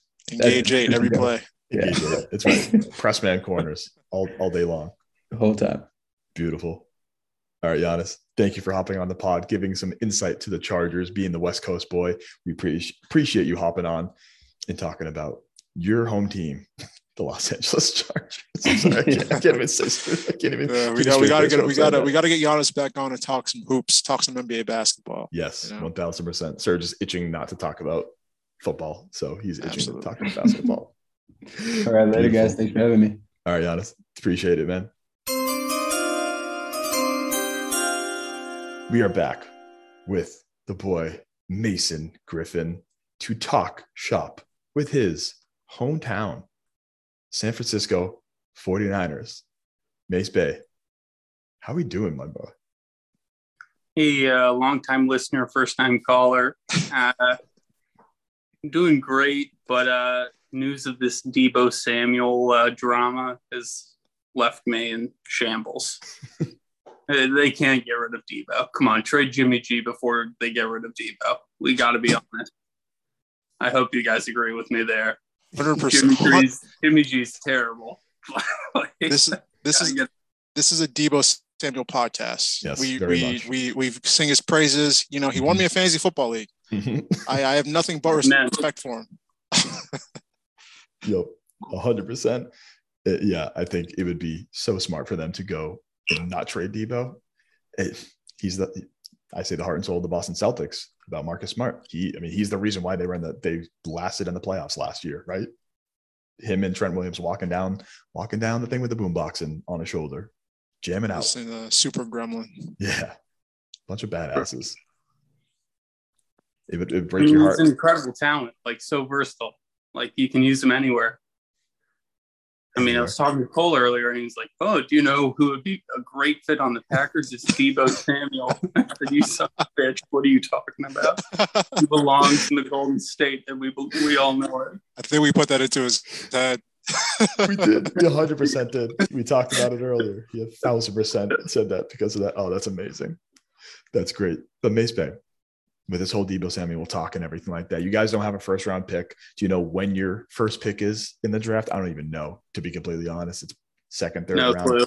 whenever it is, They, doesn't matter. they wasted on great. They have great talent right now. Mhm. It's just that Jimmy G can't get his arm together. Like So he- I, I, they got they got to ship that man. I I I, got, I can't say it enough. Like I love him, beautiful man, has a great personal life, you know, not great on the football field. So I don't know, like Sam Darnold, maybe. I saw that rumor. Jimmy G for Sam Darnold. And I was like, a, honestly, would send it for that. like Sam Darnold has an arm. Back to Cali. All right. I see that. I see that a little it, bit. It would be interesting. It and you want to be. be a threat to uh, Trey Lance, I think. I think Trey Lance mm-hmm. is going to be the guy next year. Yep. Um, are you a big Trey Lance guy, Mason? I honestly haven't seen enough of him to like really have an opinion, you know? Mm-hmm. I mean, I didn't watch too many 49ers games last too many 49ers games last year. I just like looked at stats, honestly. Mm-hmm. Uh, but Trey Lance, I mean, yeah, he flashes, but I mean, if he gets the starting job this year, I'll support him. Mm-hmm. Young talent. I mean, it's a whole new uh, NFL with all these young quarterbacks. It's a whole new era. That's right. I'm excited. Mm-hmm. It's, Absolutely. It'll, it'll be good. Yeah. Trey You know who's not going to be part of that era? Jimmy G. Jimmy Garoppolo. Out with the old, in with the new. Amen, brother. Absolutely. I, I, uh, yeah. I love it, Mace. Yeah, saying Trey Lance sent me, Serge, right? Trey Lance sent you. Trey Lance sent me. I'm all into the Trey Lance train. Choo choo. All right, fellas. I gotta hop. Got work tomorrow, but it was great uh, being on the pod. Appreciate it. Thank you for Absolutely. hopping on. Thank you for hopping on, Mace. It's been a pleasure, my boy. Thank you. Take it easy, fellas. See you, man. Now hopping on the pod with us is the boy, the three-time guest, right under Gina, who's at four, I think. Right? Is she at four or is she at three? I think. Uh, I want to say she's at th- two features, but she's made two appearances, so she's at four. But Joe's right under at three. We have the boy, Joe McGinnis. Joeski hopping on the pod with us today to talk NFL draft. He is a part of our draft dudes group message that we have going all year long, us three in this group. So you know he's coming in hot with all the NFL draft knowledge, specifically for the New England, your New England Patriots. Joeski, how we doing, my man? Doing well, man. Doing well. Uh, always good to be back. You know, making the appearances, getting my name out there. You know, lo- love uh, love being on. And yes, this is. I love draft season. Obviously, you guys know that. It's all we talk about. Even during the season, we're talking about draft stuff. Um, so super pumped. And this is probably as important of a draft for the Patriots as I mean last year obviously with getting the quarterback was super important but I think this is now where they build. And I think they're in a very good spot to keep building and you know setting our guy Mac up for success. So some things I'm hoping to actually happen. Let's see if they do happen but well uh I think in Bill we trust. Yep. Yep. Thousand percent. Well Joe me being a Patriots fan as well how do we think the season went and how do we think it ended, man? I think you can talk about it for as long as you would like. We don't have to have yes. Serge butt in here if he wants to because he hates so, the Patriots so goddamn much. yeah. So up and down. Um, no. Obviously, they went through that win streak in the middle of the season, uh, and then really faltered at the end. I do think both were real. I think that that version of the Patriots could have been that good. They they have the coaching and the pieces in place and they had the scheme in place to actually be that good. I don't think that was a fluke. But then they also have a very low floor, I think, because of sort of the youngness in key areas and the lack of talent in other key areas, where sometimes if coaching doesn't prevail, the floor can be low. So I think both were pretty real they need to, I think, find some players now that are big time difference makers to add some stability to to that core. Um, you saw when people like Judon were hot, the team was hot. Or when Kendrick Bourne was playing like a, a number one, the team was playing like they had a number one receiver. When Damien wasn't fumbling the ball, they were the best running team in the league. So if you know we can get other pieces around them, so we don't have to rely on those players who probably aren't like number one guys to really, really produce. you're going to have a little bit more consistency and you won't falter towards the end. So that's what I'm hoping they find. Mm-hmm. Completely agree. Serge, thoughts? Oh yeah, I agree. Um, you know, I am a Mac Jones guy, no matter how much, you know, hate or despise I have for the Patriots and their organization. But I am a Mac Jones guy. I like Mac Jones. He reminds me of a guy that we used to have in Atlanta. But that's neither here nor there. um, uh, I guess following up that question, uh, what have you liked that the Patriots have done so far this offseason? Because you know they've uh, they did a, a semi big trade a couple weeks ago or so. They got a receiver who could be doing some things in Mm-hmm. the Patriot uniform. So, what are your thoughts on him? What do you think? Do you think he's going to be good? Yeah. So I think he I, he's going to come in DeVante and like there's not going to be a lot of pressure. I don't Mhm. or from the fans there's going to be a lot of pressure. I think organizationally there's not going to be a ton of pressure for him to be that X, you know, like to be that number one receiver. He's going to play that role, but we've all seen this offense for 20 years. It might be a little different. Bill, uh, who's coming back as the OC? I forget. It's DB, I don't know. TBD But- right now, dude. Good, yeah. Um, but we've seen this offense for the last 20 years where outside of the Moss years, you don't need your number one receiver to have 1,400 yards and 15 touchdowns. That's not what they're bringing DeVante in for. Um, he will just coexist within the framework of the offense. He's uh, if he has 800 yards in I don't know six touchdowns, that's a a good job. That's you're gonna help clear out the middle for somebody like Jakobi Meyers. Like you're gonna draw attention away from Bourne. You're gonna clear things up for the tight ends. So that's all I'm hoping for him. So I Mhm. I like the move. I like that they didn't give up a ton uh, to get him. So that was a good move. Uh, there was some other moves that I think were necessary that they had to make that did not make the team better though. Um, Mainly the Shaq Mason trade. Tough. That Where that- where they trade him to? To Tampa. Bucks.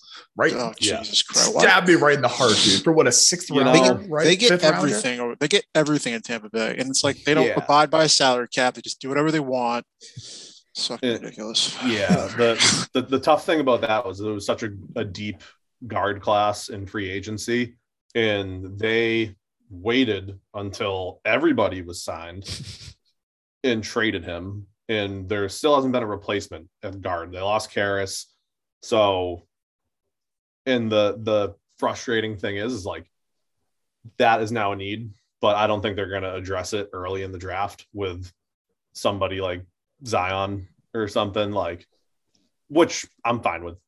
Don't don't draft a guard high, but Mhm. that's a huge area of need. But it's nothing that's going to get going to get addressed with a very high pick.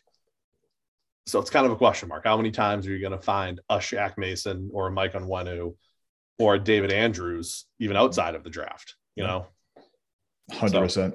It's a Maybe they get maybe they get lucky like the Chiefs. Maybe they maybe you know they get a yeah. I mean, yeah, Some- I mean some- that yeah. that was a total Patriots move last Yeah. year. Them, you know, getting Trey Smith. So Yep. I'm yeah, I'm really hoping for something like that for the Pats, dude. I think the trade for DeVante Parker, like you said, very, very big. The OC, very, very much of a question mark right now. I think the one thing that's making this year different than every other year going forward, of course, Mac Jones is our quarterback versus having Cam Newton, Tom Brady for 20 plus years.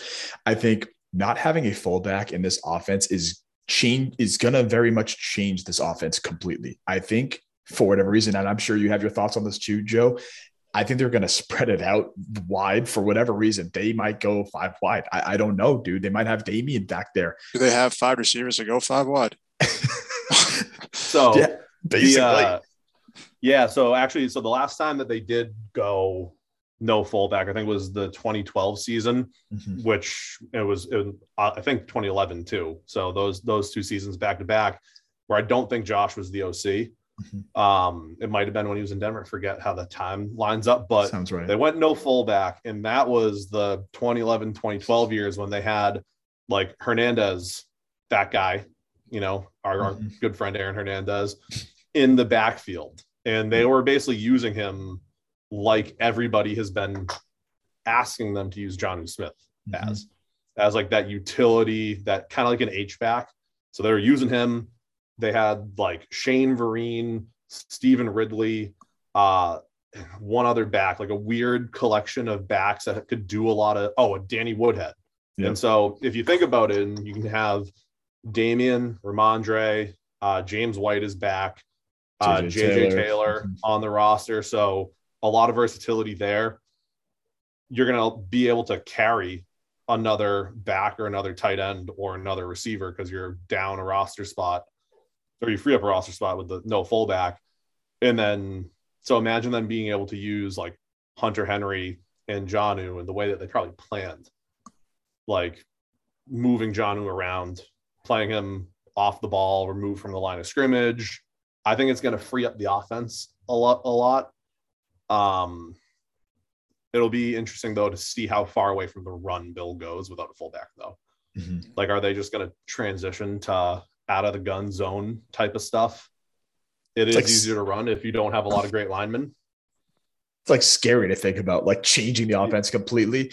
And that's one thing that i also lead to i i guess not understanding the trade but i guess yeah i guess understanding the trade is the best way to put it. Where Shaq mason came from a running offense georgia tech like third, like triple option kind of of offense. And that's what of course he could pass block every now and then too but of course he was there for the run and he being i think six one and they paid him too and he's a damn good run blocker.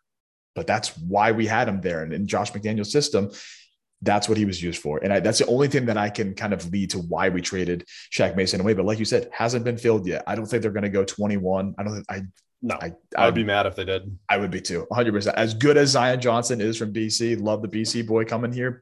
Wouldn't like that at 21. 100% agree with No. you, Joe. Well, imagine if you were a Commanders fan and you drafted Brandon Scherff at number five, whatever pick he Yes. was. He just gets hurt every year. Yeah. So He's he's nasty, but he gets hurt.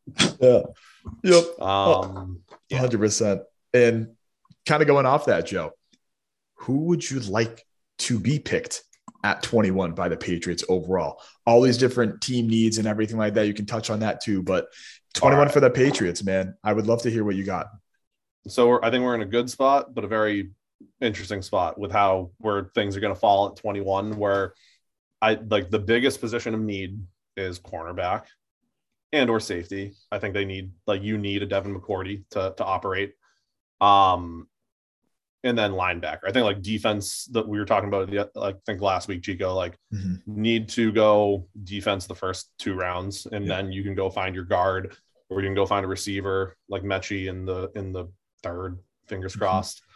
I'll have takes on that. Probably later, too. not. Yeah. I'll have takes on that later too. Where I think at 21, I don't think that there's really any like. I like Andrew Booth a good amount, but in a is he Derek Stingley or Sauce? No, I think there's a big drop from them. Agreed. And so it's a huge position to need, huge position of value, probably the most valuable position in on a defense, cornerback. Do we is he good enough to be taken in the in the first round to be that shutdown guy? Where on the other hand, we do have two people who are could be on the board in Lloyd and Nakobe Dean to fill the linebacker role, Mhm. but that's not a position of value and but they are they're bona fide first rounders. But like, are are they there? Are they going to make that big of a difference in this defense? I think they can. Um, I probably think the the ceiling on Lloyd is higher because he's a fucking freak athlete. But Former Dean just smells like that. just smells like a patriot um Georgia, Georgia guy, SEC guy. I think he would be awesome. Um, so I'd say best case scenario, Lloyd, I think falls to them and he just becomes an absolute freak in that defense Mhm. and Bill's able to move him around. Uh, wouldn't be mad with Nakobe Dean, Andrew Booth, probably next in line. Yeah, I think though, I think you have to address those two positions. I, there's not a safety outside of Kyle Hamilton that's going to fall in the first round either that I would want them to take. Daxton you have Hill. a- Jackson Hill and and sign. Yeah, Yeah, that, those are the only two that I see as like possible I- opportunities. for because like they're for them. that you're you're drafting a little ahead of where they probably should go for need. So Do you have like a dark horse pick, like a pick that no one would possibly see coming, but you know it's a Patriot, so you never know. um Like, could they sneak? horse- Could could they sneak in? I know you guys are still hurt from the N'Keal Harry pick, but could they sneak in a receiver in the first Uh, round? You think? I I mean I don't know. I, I- yeah, I I'm so nervous because I feel like the receivers, and I feel like we talked about this with somebody else too. Serge, those those receivers that are at the end of the draft, the Treylon Burks, the George Pickens, even like a Christian Watson, those are all big-bodied receivers that are unable to get separation, and that Nope. scares the shit out of me. I do not want I've- that I've- after I've the never like liked Tra- I've never liked Treylon Burks. Um, just because it scares you, right, Joe? I mean, it, it yeah, has maybe to. like and, and maybe it's just like Arkansas, like oh, like what the hell, like like weird, weird. I don't know. A, a good receiver in a uni- in that uniform looks weird. it does. yeah. Um, but yeah, I mean the only what only reason I would want to take a receiver in the first round is if Jameson Williams is there. Um, only He's going, number, he's going number eight, so we can I, I, scratch that off. yeah, it's he's. That would be so I nice mean, for you to happen. yeah. I love that for you, sir. But you you know the Ohio State guys aren't lasting till then. You know Williams isn't lasting till then. Mhm. Um, so I don't know. Go going to my or I don't know dark horse pick. for the first round, I, I guess probably I guess probably Daxton Hill. I mean Michigan that he he loves drafting Michigan. Um, versatile, Position of need. slot corner, but also kind of safety, replace McCourty maybe. Yeah, I I, I could totally see that. Um, yeah, I've heard a lot I, of I could see that. I've heard a lot of Quay Walker at 21, which is kind of scary because I don't think he's a first rounder. Um, see the dude from uh the other linebacker from Georgia. Georgia. Yeah, Yeah. stud linebacker. Would love him in the second round. I think he could be there in the second round. Big enough for Belichick's defense that he's had linebacker wise six three two forty. I think is the 62240. Yeah, 62240 is usually the measurements that he always, if you look at any linebacker that he has drafted ever, 62240. That's like the measure of a Patriots linebacker. Um, there's talks of that happening. I don't think that he'll end up going. I have everybody that you listed between um, Daxton Hill, Andrew Booth is right there. Trent McDuffie, if he lasts, possibly. yeah And then Devin Lloyd and Kobe Dean, I think, are the the I think the ones that we have to go with at 21. yeah. I I think one of them will be there, right? Yeah. They're I mean, when was the last time you you saw three linebackers taken in the first round? Like that doesn't happen. Mhm. So they'll they'll be there. I at least one of them. Um, Are you a big in all my? PFF mock drafts, I got one of them. Yeah, same, same. It's and are you a Nakobe Dean fan because it the the writing about Nakobe Nakobe Dean being as small as he is, he's like 5'11", 6 feet. I wrote missile. it. it he, he's, he was on the best defense in the entire country. I don't know how people are saying he's not going to be in the first round. It's insane to me. Yeah, size wise, probably doesn't translate. I don't care, man. Uh, uh, dude, look you at don't need to everything be a big. How many? How many? Ple- like, what is he going to be covering? Six foot five wide receivers out there? Like, mm. what, what are we Yeah, talking like about? the the NFL's shifting. Like you don't mm-hmm. need tall Speed. linebackers anymore. You just need speed. Speed. You got some, yeah. Like I don't know, Ja'Whaun Bentley, love you. You're not fast. Oh, Like get out of the middle Never. of my defense. please never cover a linebacker in your life, dude. I can't stand it. It's infuriating. Yeah. Um. Go off yeah, about so yeah. Speed, I Uh, think is the biggest thing, man. Right? yeah. It's something that I wrote about in one of my mock drafts about when we when I have Nakobe in my last one. But dude, this division is scary now with speed with Tyreek Hill talking about Yeah. speed. Ugh, go into that. that little bit. that's that's kind of the reason why I think that maybe they will go away from linebacker is just because of the the Tyreek Hill and the threat of possibly Deebo getting traded to the Jets and what we know the Bills are like. You have to invest in corner or safety. Mhm. You know, like do we trust our safeties? If you know Bill likes to play that, Bill plays an interesting defense against the Chiefs, so he might do the same thing against these other teams that are going to air it out. Like Mhm. that, you play what zone as linebackers and you play man and then zone up top. It's like a really weird combo, but it'll be a. I don't know. That that kind of leads me to think that they're going to take a somebody in the secondary, but like I said, a little little standoffish from uh, some of the people in the secondary that are going to be there at 21. Mm-hmm. I feel like the only time they've even thought about drafting a corner in the first round was when Packers jumped up ahead of him and got Jaire Alexander. That's the only time I can remember of them thinking about getting a corner in the first round. The only other time is when they got with the first pick because the first it was the second round, but it was their first pick was the infamous corner from Alabama.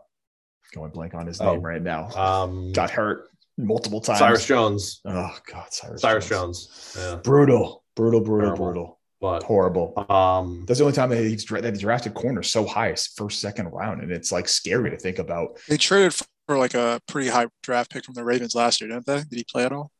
Uh, oh. So Shaun Wade, he was like a fifth rounder, but he, oh, he was fifth rounder. like leaving, like, his, like going into his last year at Ohio State, he mm-hmm. was it was like him, yep. Jeff Okudah, and then uh, who's the Damon Arnette mm-hmm. were like the big three there. Yeah, Those two. Arnette, what, what, a pick Damon Arnette was at the this time. Okudah can't even get on the field.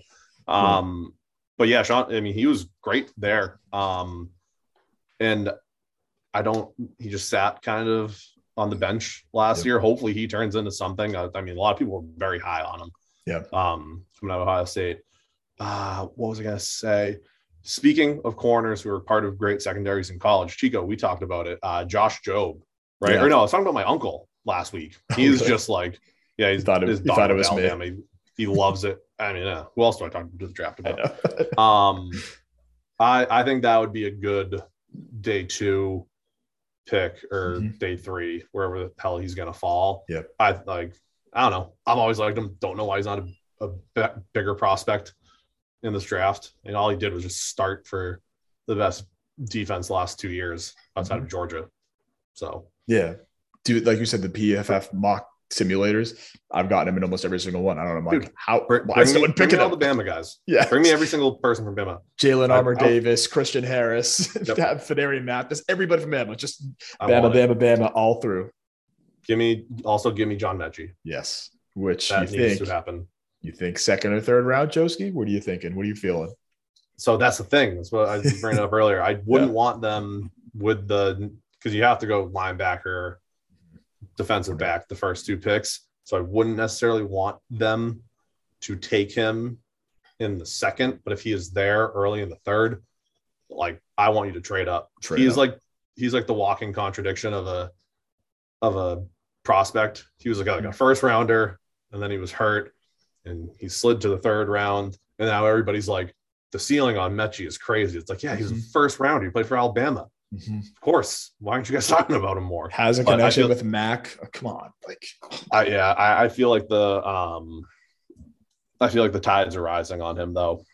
Yep, me too. a lot of people talk. So I think if he's not there at 50, I, he's gonna I think he'll be there at 54. And that's the question where do you move up? They just just made a trade today, traded their fifth round, which was Shaq Mason, that uh, the trade that they the pick that they traded for for Shaq Mason, the fifth rounder. They didn't have a fifth rounder, got the fifth rounder, then flipped the fifth rounder for a sixth and a seventh. The seventh.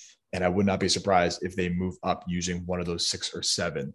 If they don't, I think Slade Bolden is going to be that seventh rounder right at whatever 241 I want to say it is. Slade Bolden played at played at Alabama with Mac Jones. I think it's either John Metchie or Slade Bolden. I keep going back and forth. I'm going to do in my mock draft. I'm going to write like a little like preview of some of the picks of who they could be, and I just between those two, I think one of them has to be a Patriot next year just to kind of help Mac out a little bit, comfort, comfortability, familiarity, all that sort of stuff I've been preaching for for the past two years with the other receivers and cornerbacks going back to college. So I love it.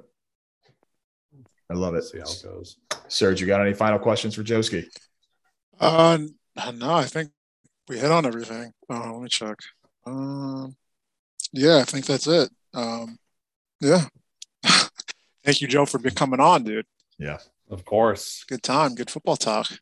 Jos- Joeski and I could have it a whole entire pod by ourselves talking Patriots football, and it would just Serge would hate every second of it. He would never even try to. He wouldn't follow us on Instagram. Serge would not give us a subscribe. He wouldn't give us anything. You're right. Oh, Um, yeah, you're, you're it's 100 percent right. oh, this is an unrelated question about the Patriots, though, but I'm and I'm kind of curious because you know a name keeps on popping in my head, and I just want to get you guys' thoughts on him. Breece Hall, Mm. is he going to be the first running back taken in this draft? And if so, what pick?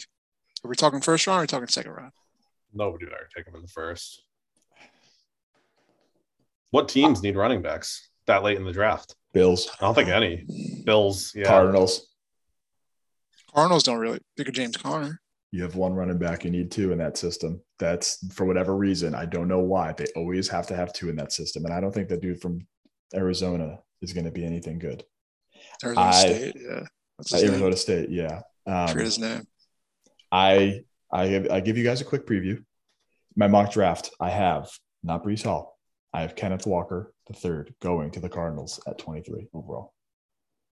Bit of a shocker, yes, I understand. Uh, o line's definitely a big thing for the Cardinals, but I think they want to make Kyler happy. What else can make Kyler happy than Besides very- paying him.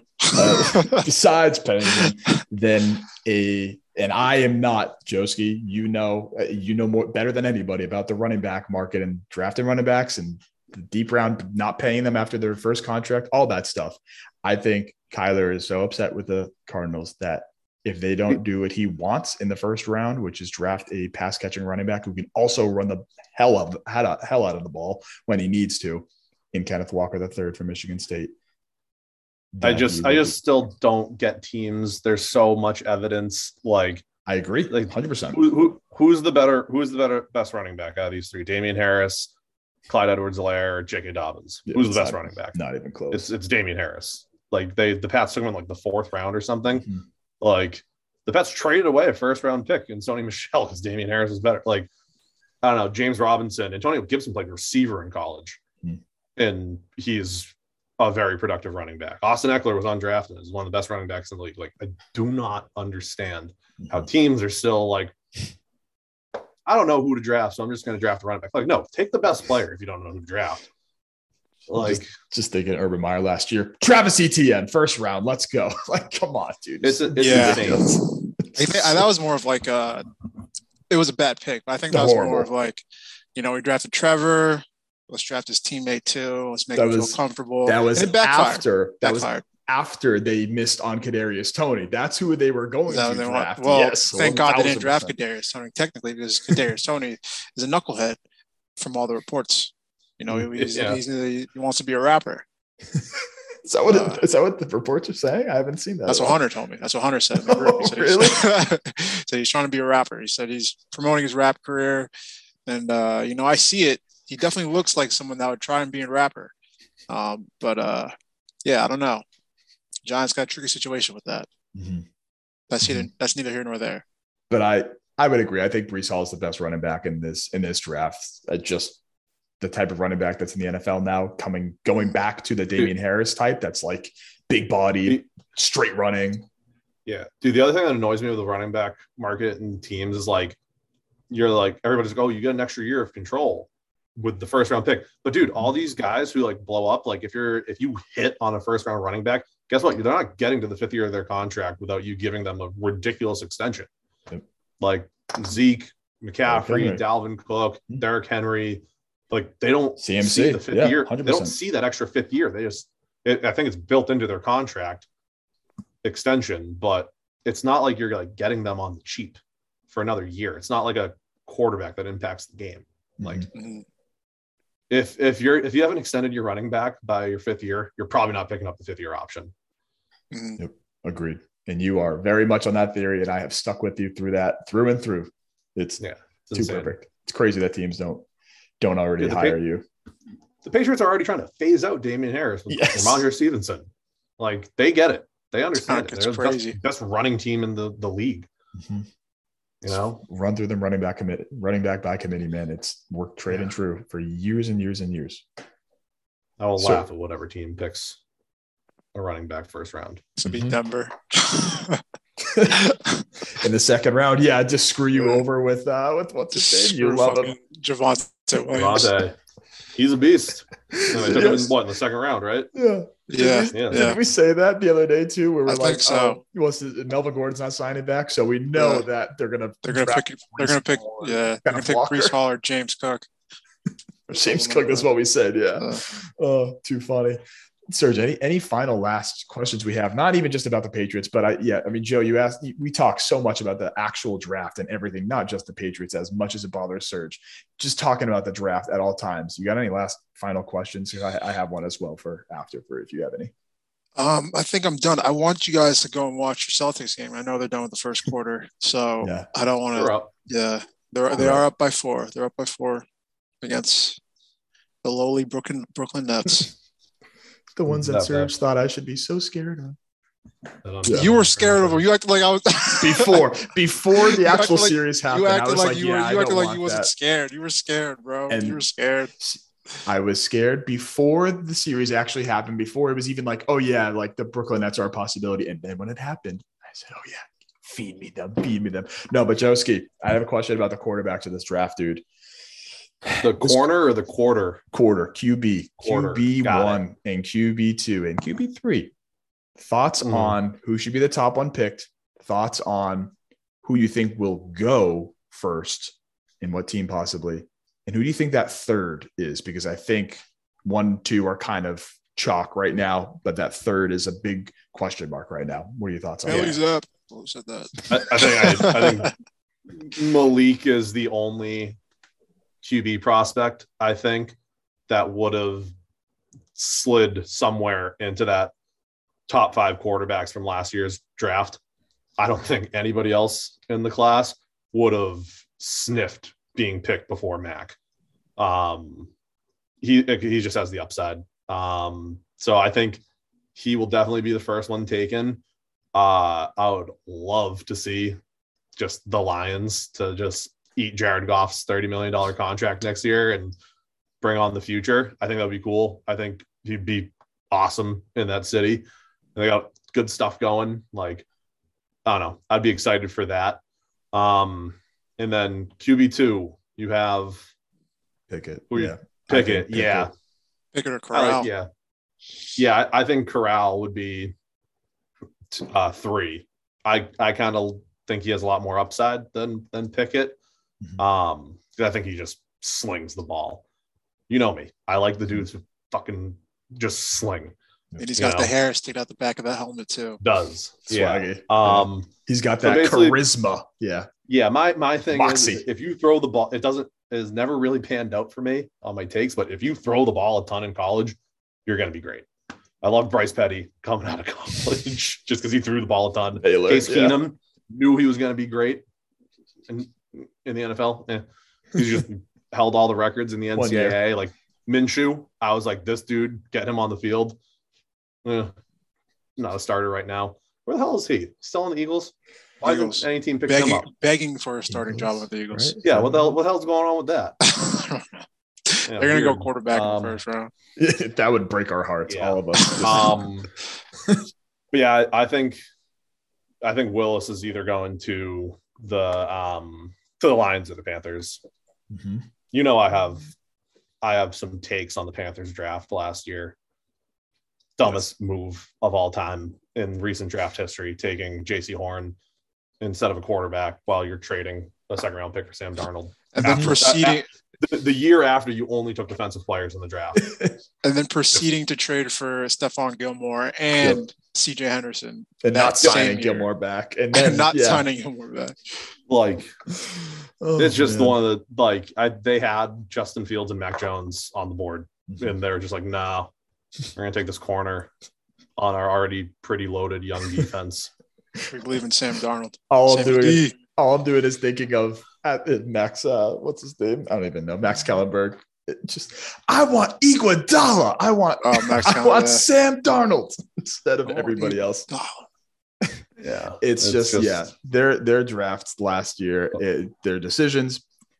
I am the firm in the firm believer. I don't think Kenny Pickett deserves to be taken sixth overall, but No. when you look at connecting the dots, which is I like to connect a lot of the dots in the NFL draft. That's what half of my picks are.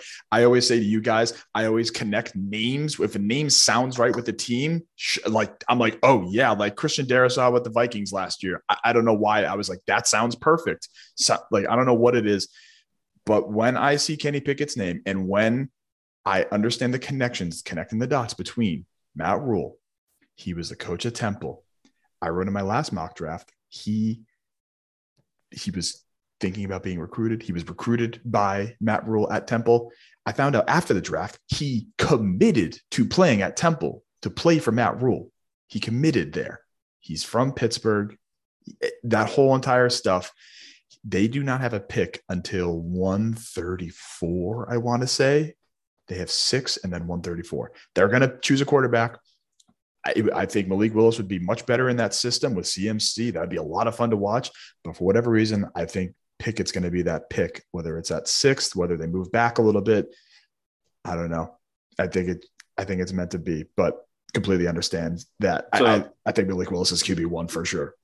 Do you, Do you think with the quarterbacks that uh, the Steelers stay put and don't just let Tr- Trubisky kind of cook this year and see what happens? I think they're going to draft one at some yeah. point in the draft. Maybe not move yeah. up to get one. Like later, they're, they're get, like I think they have to. Yeah. Yeah, uh, Brock Purdy sounds like a great, great Pittsburgh name. Mm, Brock Purdy. Is he the one yeah. from Purdue? I'm is sorry. He, uh, Gene, Gene is literally crawling out of the room while I'm trying to like Kirk go. This is very funny. Uh, very funny. Sorry, I was laughing in the background. I apologize. But uh, you know, I, I would state Brock Purdy. Mm-hmm. He he just sounds like a Pittsburgh quarterback, like backup, and he'll just mm-hmm be in the league. He'll be like Chase Daniel forever, even though he never played for Pittsburgh. Just one of those oh, guys. How about I think I think the Steelers could sit there if someone gets taken by the Panthers, and I don't think there's any quarterback needy teams before then. They also have shown the ability to move up when they moved to the top 10 to get Devin Bush. Remember how shocking that one was? Um, move. Yes, stupid move. Um, they're trying to. I called him Devin Bust on draft night.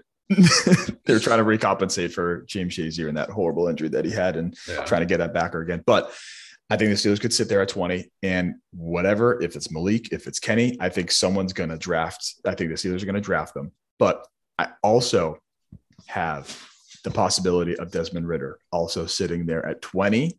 Who stretched out Trae Young. Stretched out Trae Young. I love that you call him that Serge. It's, I mean, yeah, it looks like it. But apparently, they're the same height, which is pretty, you know. That is scary to think. Yeah. yeah. Right. Um, yeah. I don't know. Desmond Ridder's six four. What am I saying? Trae Young's probably what five eleven, something like that. I think he's six. Is he Trae six Young three? not six six two. It's crazy. The basketball players, you have to realize the the point guards look small, but in actuality, they're pretty fucking big. Like Marcus Smart, yeah. In comparison, looks small to us on the court, but he's a six. Trae Young six, six one or six one. No, it's still not That's that insane. Short, He's still looks so tiny compared to everybody else. That's crazy. Um, apparently, Desmond Ridder has like his his character has been talked about by all draft scouts. I'll send all the different podcasts and all the different videos and stuff. Apparently, this character in a bad been, way. No, good, good, good, good, like uh, really. I like really. Good. I like him. Started talking yeah. Kenny Von Thibodeaux over here. No, all, all he all he does is he just all he did was like win games. Like yeah, I think he's great. Yeah, there was a um, there was a highlight of him, um, like him and his family. I know he has, I think, a son or a daughter. I think it is, like, or had it like during the season or before the season, and like had a whole highlight on his family. Just seems like a really good yeah. dude overall. I think and he's I, a high ceiling yeah. guy too. Yes. And he, he's another guy who I think can like sling it. Like, yep. Mm-hmm. So, athletic. Yep. yep. Interesting. Any other good quarterbacks? Who else we have? Bailey Zappe. Ba- Bailey Zappe. The late boy. Yep. And then we got Sam Darnold. I mean, uh, Sam uh, Sam Howell, Baker Mayfield 2.0. Oh shit! Forgot about him. Baker Mayfield a, 2.0. I love. You can go to Carolina. You never know. you, you know we, what, what? What a fall from grace. Oh, you lost your top two running backs, your top two receivers, and now you can't play football well. Like, oh no, like ridiculous. Oh, it's crazy. Like, both both running backs, and then who was it? Terrace Marshall, right? And then who's the other? Or no, no Terrace Marshall. Uh, Dyami Brown. Yep. Right. Yep. And who's the there's there was another guy on the other side of Dyami that was nasty. Dyami Brown and Ch- uh, Chaz Newsome. Yes. Yeah. Yeah. yeah. Daz. So, Chaz. Chaz. Surratt's the linebacker. Dazz Newsome as a receiver. There Yeah. we go. Sorry, they had a Chaz and Daz on the team. That's very. It's very- like that. That's when you fall as a prospect when you lose your players and you can't produce anymore. Mhm, Like that's you have to elevate people. So mhm. And whatever. He did the opposite of that. He turned into Baker Mayfield 2.0. Yeah. on- exactly. I was gonna say last year it was it probably sounded really good of like, oh hey, this guy's Baker Mayfield 2.0. Now he says Baker Mayfield 2.0, that doesn't sound too good. Nope. definitely It's not. tough. Most definitely not. Serge, any last questions we have for Joeski or Joeski? Any questions for us at all? I, I'm putting on you putting you on the spot, but anything. I know we love talking draft. We go back and forth in the group chat at all times talking the draft. I will say I was going to mention on the pre-show and everything that Serge and I are going to record after this, but Travon Walker one overall. Do we think it's actually happening? The ti- the tides I- have turned today. I bet it does. Ah, I think it does too. It's crazy. It's crazy. But there has to be some type of like symbology here. You know, you have Aidan Hutchinson, Michigan bred. Yeah, it's Wait, too Mi- Detroit know. has the number one pick, right? Two, Yeah. two. They have two. Number Oh, they have two. Yeah. Detroit has Fuck number that. two. That's why. Aidan That's the Hutchinson's going number two. Yes. Number one. Who is number one pick? The Jacksonville Jaguars. Jaguars. Yep. Watch him go like a Weird. tackle. Watch him go Evan Neal. Oh, that would be Dude, crazy. the, the, the Kyle crazy thing is, is like pick. he like elevated up the draft board because of his combine. Mhm. Like, it- the, like, the pro have a ton day. of pro- the pro day, but like didn't like not a ton of production. And, and there was a point where I saw a mock draft where he was getting taken at 21 by the Mhm. Pats, hmm skyrocketed up, and it's Really. all because of like the measurables and everything. And I love him. I Yep. think he's going to be awesome. But Aidan Hutchinson also dominated his combine in his pro day. Mhm. Like he's he And is- on the field. And on the field and, too. on- and he had the production to he was yeah. Heisman Heisman. candidate. finalist. Second, Like- second, second place in the Heisman. It's yeah, crazy. it- it's it's absolutely insane. Like on a less talented defense, even though Michigan's very very talented, but Mhm. you know probably getting a lot of double teams. But I don't know, like very weird. Like I sent you guys the thing last week when the dude from PFF said he's a better athlete than both Bosa's, uh, Hutchinson, and they're like, yeah, but we'll take this other guy who's just as athletic Yeah. the production. I don't know, a little weird. Like Agreed. It's it's such a bizarre thing. Like you said, the pre-draft process has just it, like you said, I remember like I had him in my first one at the Eagles, I think at either at 19 when they still had that pick. Pre-draft process, it wasn't even like a thought. He, he wasn't even a first rounder and like the ones right after the season for most people. Oh yeah, I mean he he deserves to be top five. Yeah. like Oh, easily. for sure. awesome. But And the whole talk of projection versus production is the question the mark. That's the whole entire thing with this pick being one overall. I'm so like excited for the, it, dude. this, yeah, the ceiling on him could be higher, but like how much higher? Like if Hutchinson's ceiling is Nick or Joey Bosa, are you? What are you hoping? Are you hoping Kenneth Walker is, I guess, Myles Garrett? Like, Mhm. how does that work? Mhm. Or not Kenneth 100%. Walker? Why is it um, Travon Walker? He's a So, Kenneth um, Walker. How is the receiver going to be Kyle Myles Garrett? That'd be cra- that'd be crazy if it was. But yeah, so it's like I don't know. Hutchinson just seems like such such a sure thing. If I'm Yeah. messing with around with the number one pick, I, I don't want to mess that up. So, Mhm. but whatever, we'll see. Yeah. Thursday it will all be revealed, right? It's going to be so glorious, so beautiful. I'm so excited, man. I, but I know you got so mad at us last year, Joe, because Serge and I were together when, when we were at, the, at our bachelor party. Didn't text much.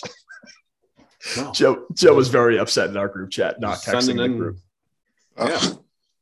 It was, I was like, you guys are in Myr- Myrtle Beach. It was ridiculous. I was shaking, I was shaking uh, golf balls at Top Golf. it was great. I was just sitting on my couch having beers, and I ordered a bunch of food, and it was I had myself a time just texting into the void. I love it. And I think from from this point going forward, Serge, I think we've already talked about this pre-show, all this sort of stuff. From this point going forward, I think we, as a group, need to make the draft an experience every single year. Go somewhere different, either on a golf trip, something where we could watch the draft together because it's one of the most exciting events every year. If you like I the to the NFL, draft. I know having it in Vegas this year. Gina's brother Steve is going. Uh, he's leaving on Wednesday, and I am so jealous of him. I'm so jealous of him. It's insane. It, it would be so so cool to go to the to go to the draft to be able to experience it and watch it in person, just chat about it. Because Serge, like you and I were, were mainly the ones that were talking NFL. Tony was like, "Who'd we get? All right, cool, sounds good." And then like everything else, like with football, like you and I were talking back and forth. Even like the second and third days of the draft too were so fun to just like, oh, the Pats got this player. I remember them picking Rhamondre Stevenson in the third day. Like it was, it was great. Like all this other stuff. I think we need to make the draft an event these next few years going forward. Joeski, you down? Let's do it. I would absolutely love to do that. Surgery down. This isn't even a question, Nick. Beautiful. Beautiful. All right. Joeski, thank you so much for hopping on the pod with us, man. We always love having you on it to talk about NFL, to talk about the draft. Fantastic guest. Third time. Definitely going to be fourth and many, many more after that. Put up the threes. I love it. Oh. All right. Cool. Always a pleasure. Let's go. Go Pats. Go, Go Pats. Pats. LFG. Go Pats. Is that what it is? LFG? Let's fucking go. God. All right. We got Cole Hodges. Cole is our good buddy from Stonehill College. For anybody that doesn't know, me and Cole used to be roommates back in the hood, aka Norwood, Massachusetts. And uh, Cole's also Nick's roommate in college. Yep. So it's yep. huge. But uh yeah, Cole, welcome to the podcast. How you doing? How you feeling? Thanks for having me, boys. Uh, you know, we're hanging in there, living living the dream, you know. Doing all right. How you boys doing? Doing well, man. Excited yeah. for this pod, dude. I know we have some background listeners. Sis Hunter are also hopped onto. We are fired up to do this draft episode, man. So so excited. And Cole, we appreciate you being our first interview for this, dude. Love it. I appreciate it. Appreciate you having me here. I am Absolutely. nervous. Sweating. So nothing to be nervous about. Yeah, Zooms always make me sweaty. I don't know why. I don't know why. So, yeah. I'll be talking to Nick, but then as, as soon as I hop on, I'm just starting to always. I'm drenched in sweat for no always. reason. It's a live. It's a live action. Feel, I think that's feeling good. Is. Yeah. yeah. I think it is too. Live, live and recording, baby.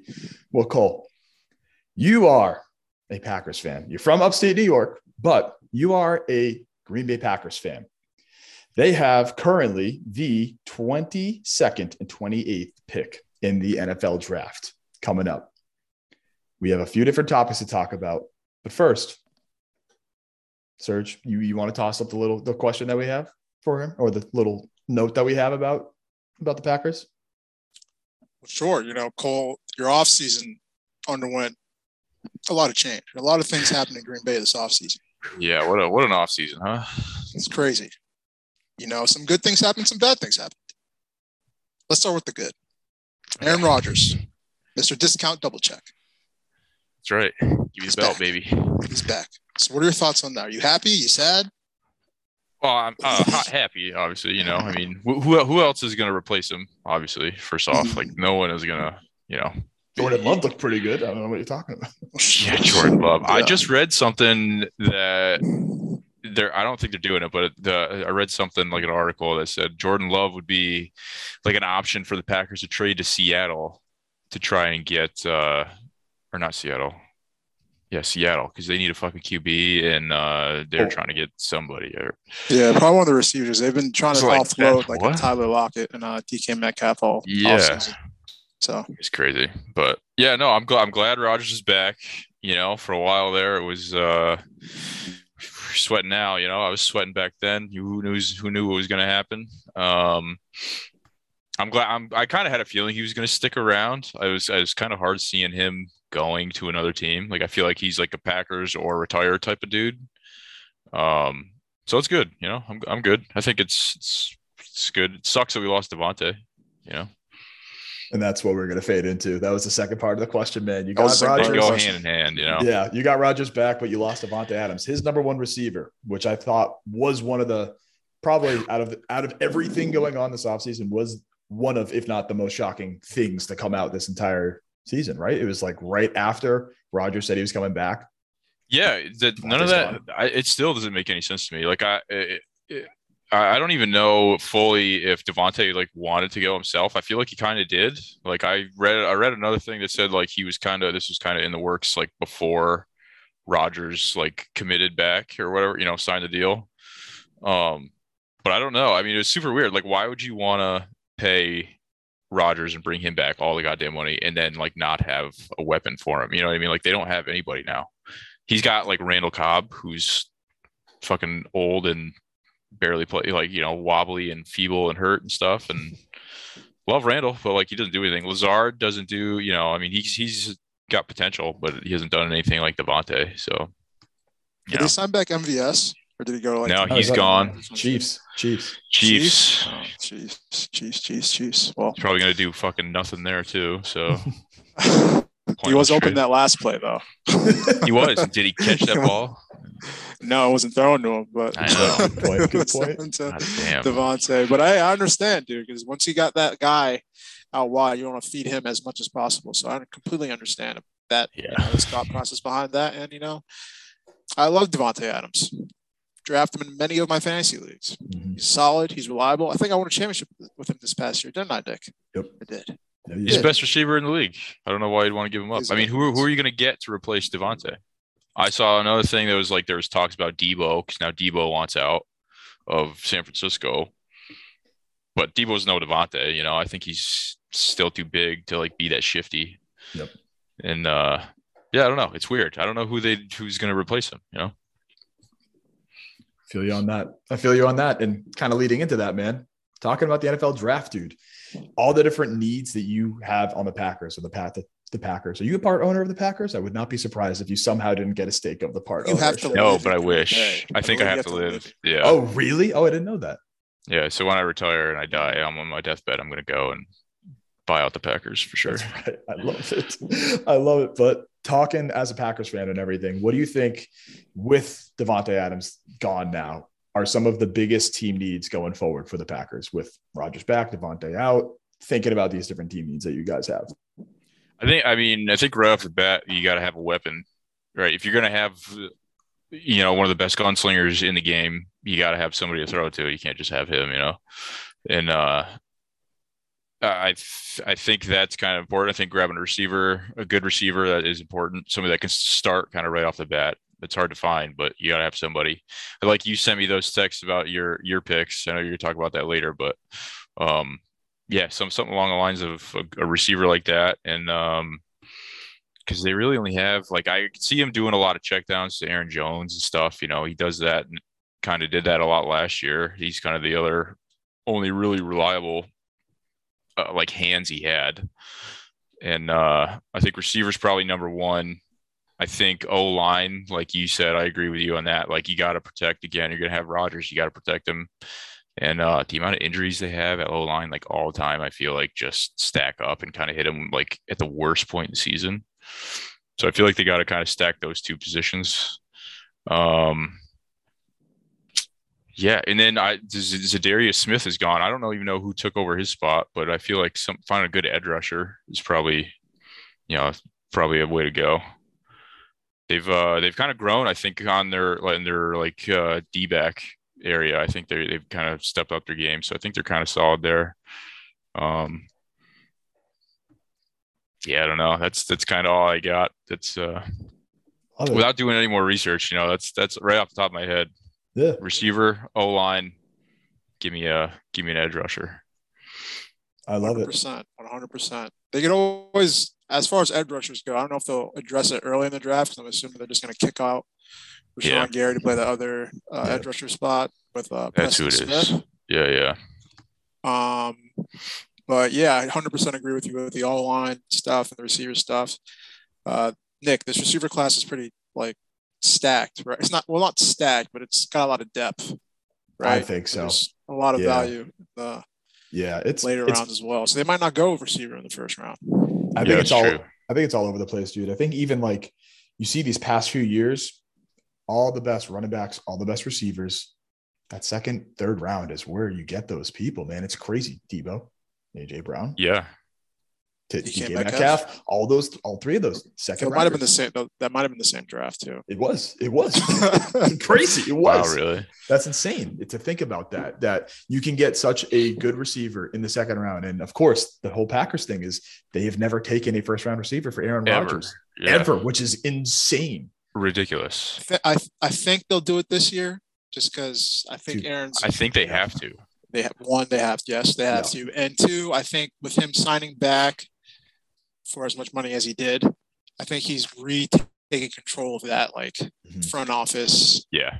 Oh, he's got to buy the Like, balls, dude. So, He's got- he's got a before bu- you yeah. know, yeah, before well, like the season or right after the season ended, or whatever. He's you know, I think he made the statement he didn't want to be part of a rebuild. Yep. So I think yeah, he's kind of Oh, Audio cut out, Cole. Your mic. Shit. Did I, my mic just cut out? No, it did for a second. Sorry, bro. I ripped my thing out of it. oh, good. Uh, yeah, no, I uh, what what what did I say? Um, what'd you miss? For what? Uh, Thomas Uh, Rodgers, Rodgers, Yeah. not part Oh, of the yeah. rebuild. He doesn't want to be yeah, part yeah, of the rebuild. rebuild. Yeah, yeah. So he doesn't want to be part of a rebuild. So I think that's that's just him another way of him saying like he wants to be part of that process, like you're saying. Like I think he's kind of trying to be like a LeBron now, you know, mm-hmm. try and control players and get them to get them where they got to be. Mm-hmm. Absolutely. Well, that doesn't work for LeBron, so hopefully it'll work for Aaron Yeah, for your sake. Keep my fingers crossed. Yep.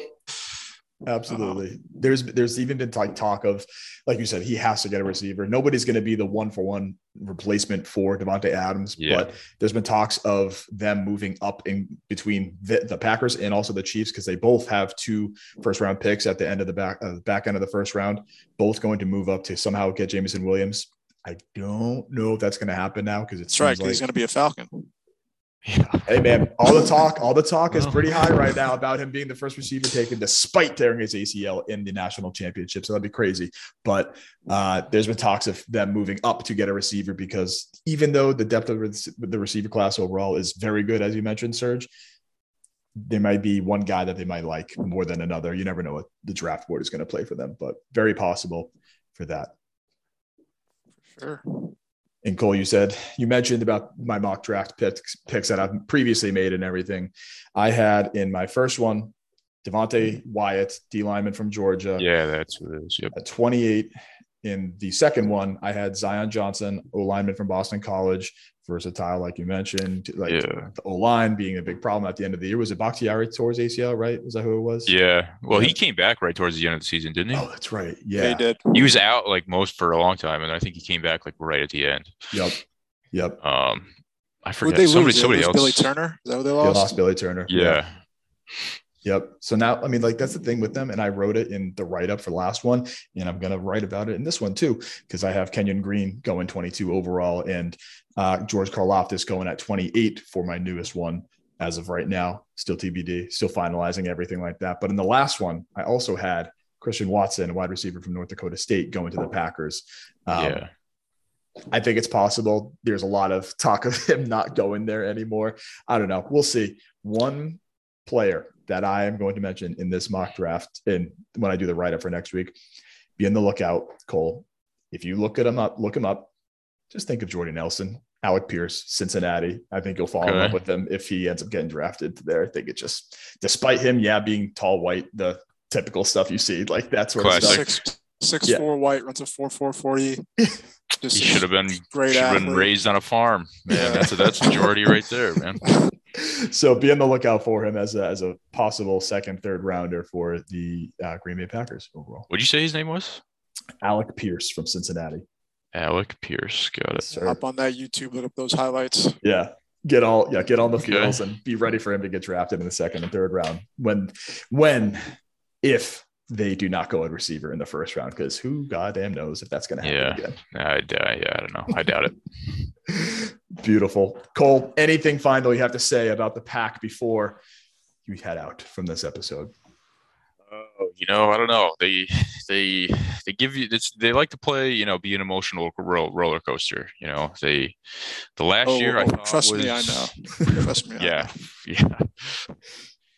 I just feel like like last year I felt like was the only team that was like comparable to their previous Super Bowl team, which is like what was that 2011, 20 like way the fuck back then.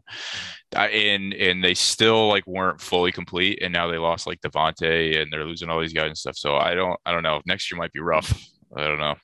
Well, if I may add, I will say that every Super Bowl champion that I've seen, the roster isn't perfect. So losing Yeah. those players could actually be a good thing. There's beauty in imperfection. So I don't know. Maybe this Sir- is their year. Serge Never dropping know. dimes We don't out know. here, man. Serge We don't dropping know. We don't know. dimes. We don't know. The, pa- the, pa- the one year, the one year the Patriots were perfect. What happened? They lost. That's to that true. boy. All right, They all lost right. to We're that- gonna get into this they, already. they lost to that boy from New York. Good you point. know? Shout out Good Eli point. Manning.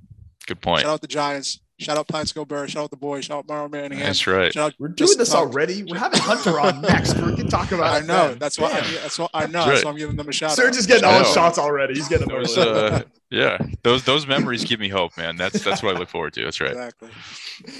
Oh, beautiful. Well, Cole, thank you so much for hopping on the pod and talking about your Green Bay Packers. We appreciate it.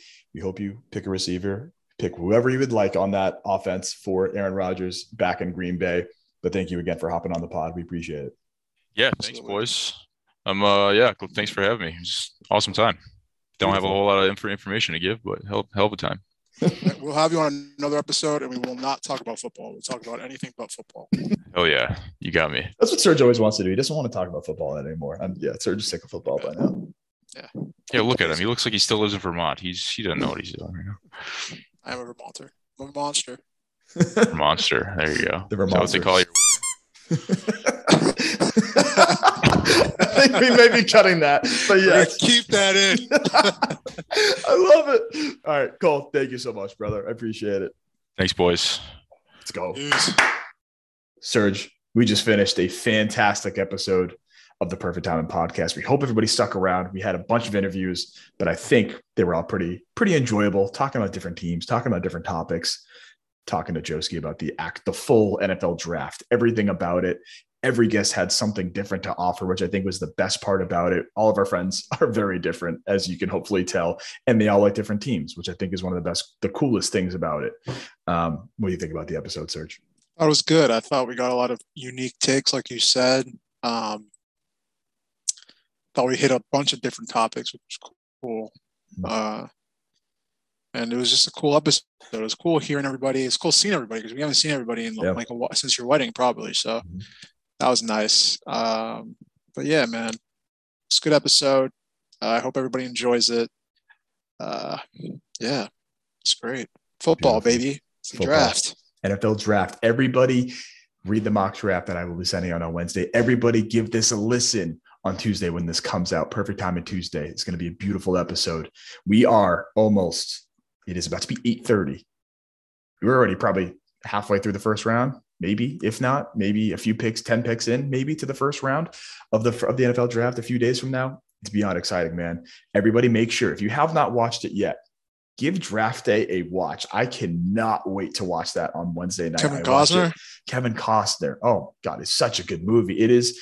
My dad, as much as I make fun of him, and he makes fun of me for mm. liking the NFL draft so much, he Kevin Costner is his favorite actor. Loves that movie because the trading of the picks going from I think two overall back to seven and then back up to pick two players. It, it's such a good movie, not just because of the NFL draft. I think it's pretty good acting and everything too for Kevin Costner, but it's about the NFL draft. Why not give it a, a watch and see what it could possibly look like in a GM and in a in a team's war room during the NFL draft? I think it's a great watch that everybody should give on uh, Wednesday night before the draft. And make sure to give us a listen to the Perfect Time podcast, episode 27. We hope you enjoyed. Make sure to smash that subscribe button, give us a listen, share it to your friends, all that sort of stuff. Five stars, everything, Serge, right? All of that. guys are five stars. Leave a comment, share, subscribe, that. smash that like button. Absolutely. We hope you enjoyed Perfect Time and Podcast, episode 27. Yeah.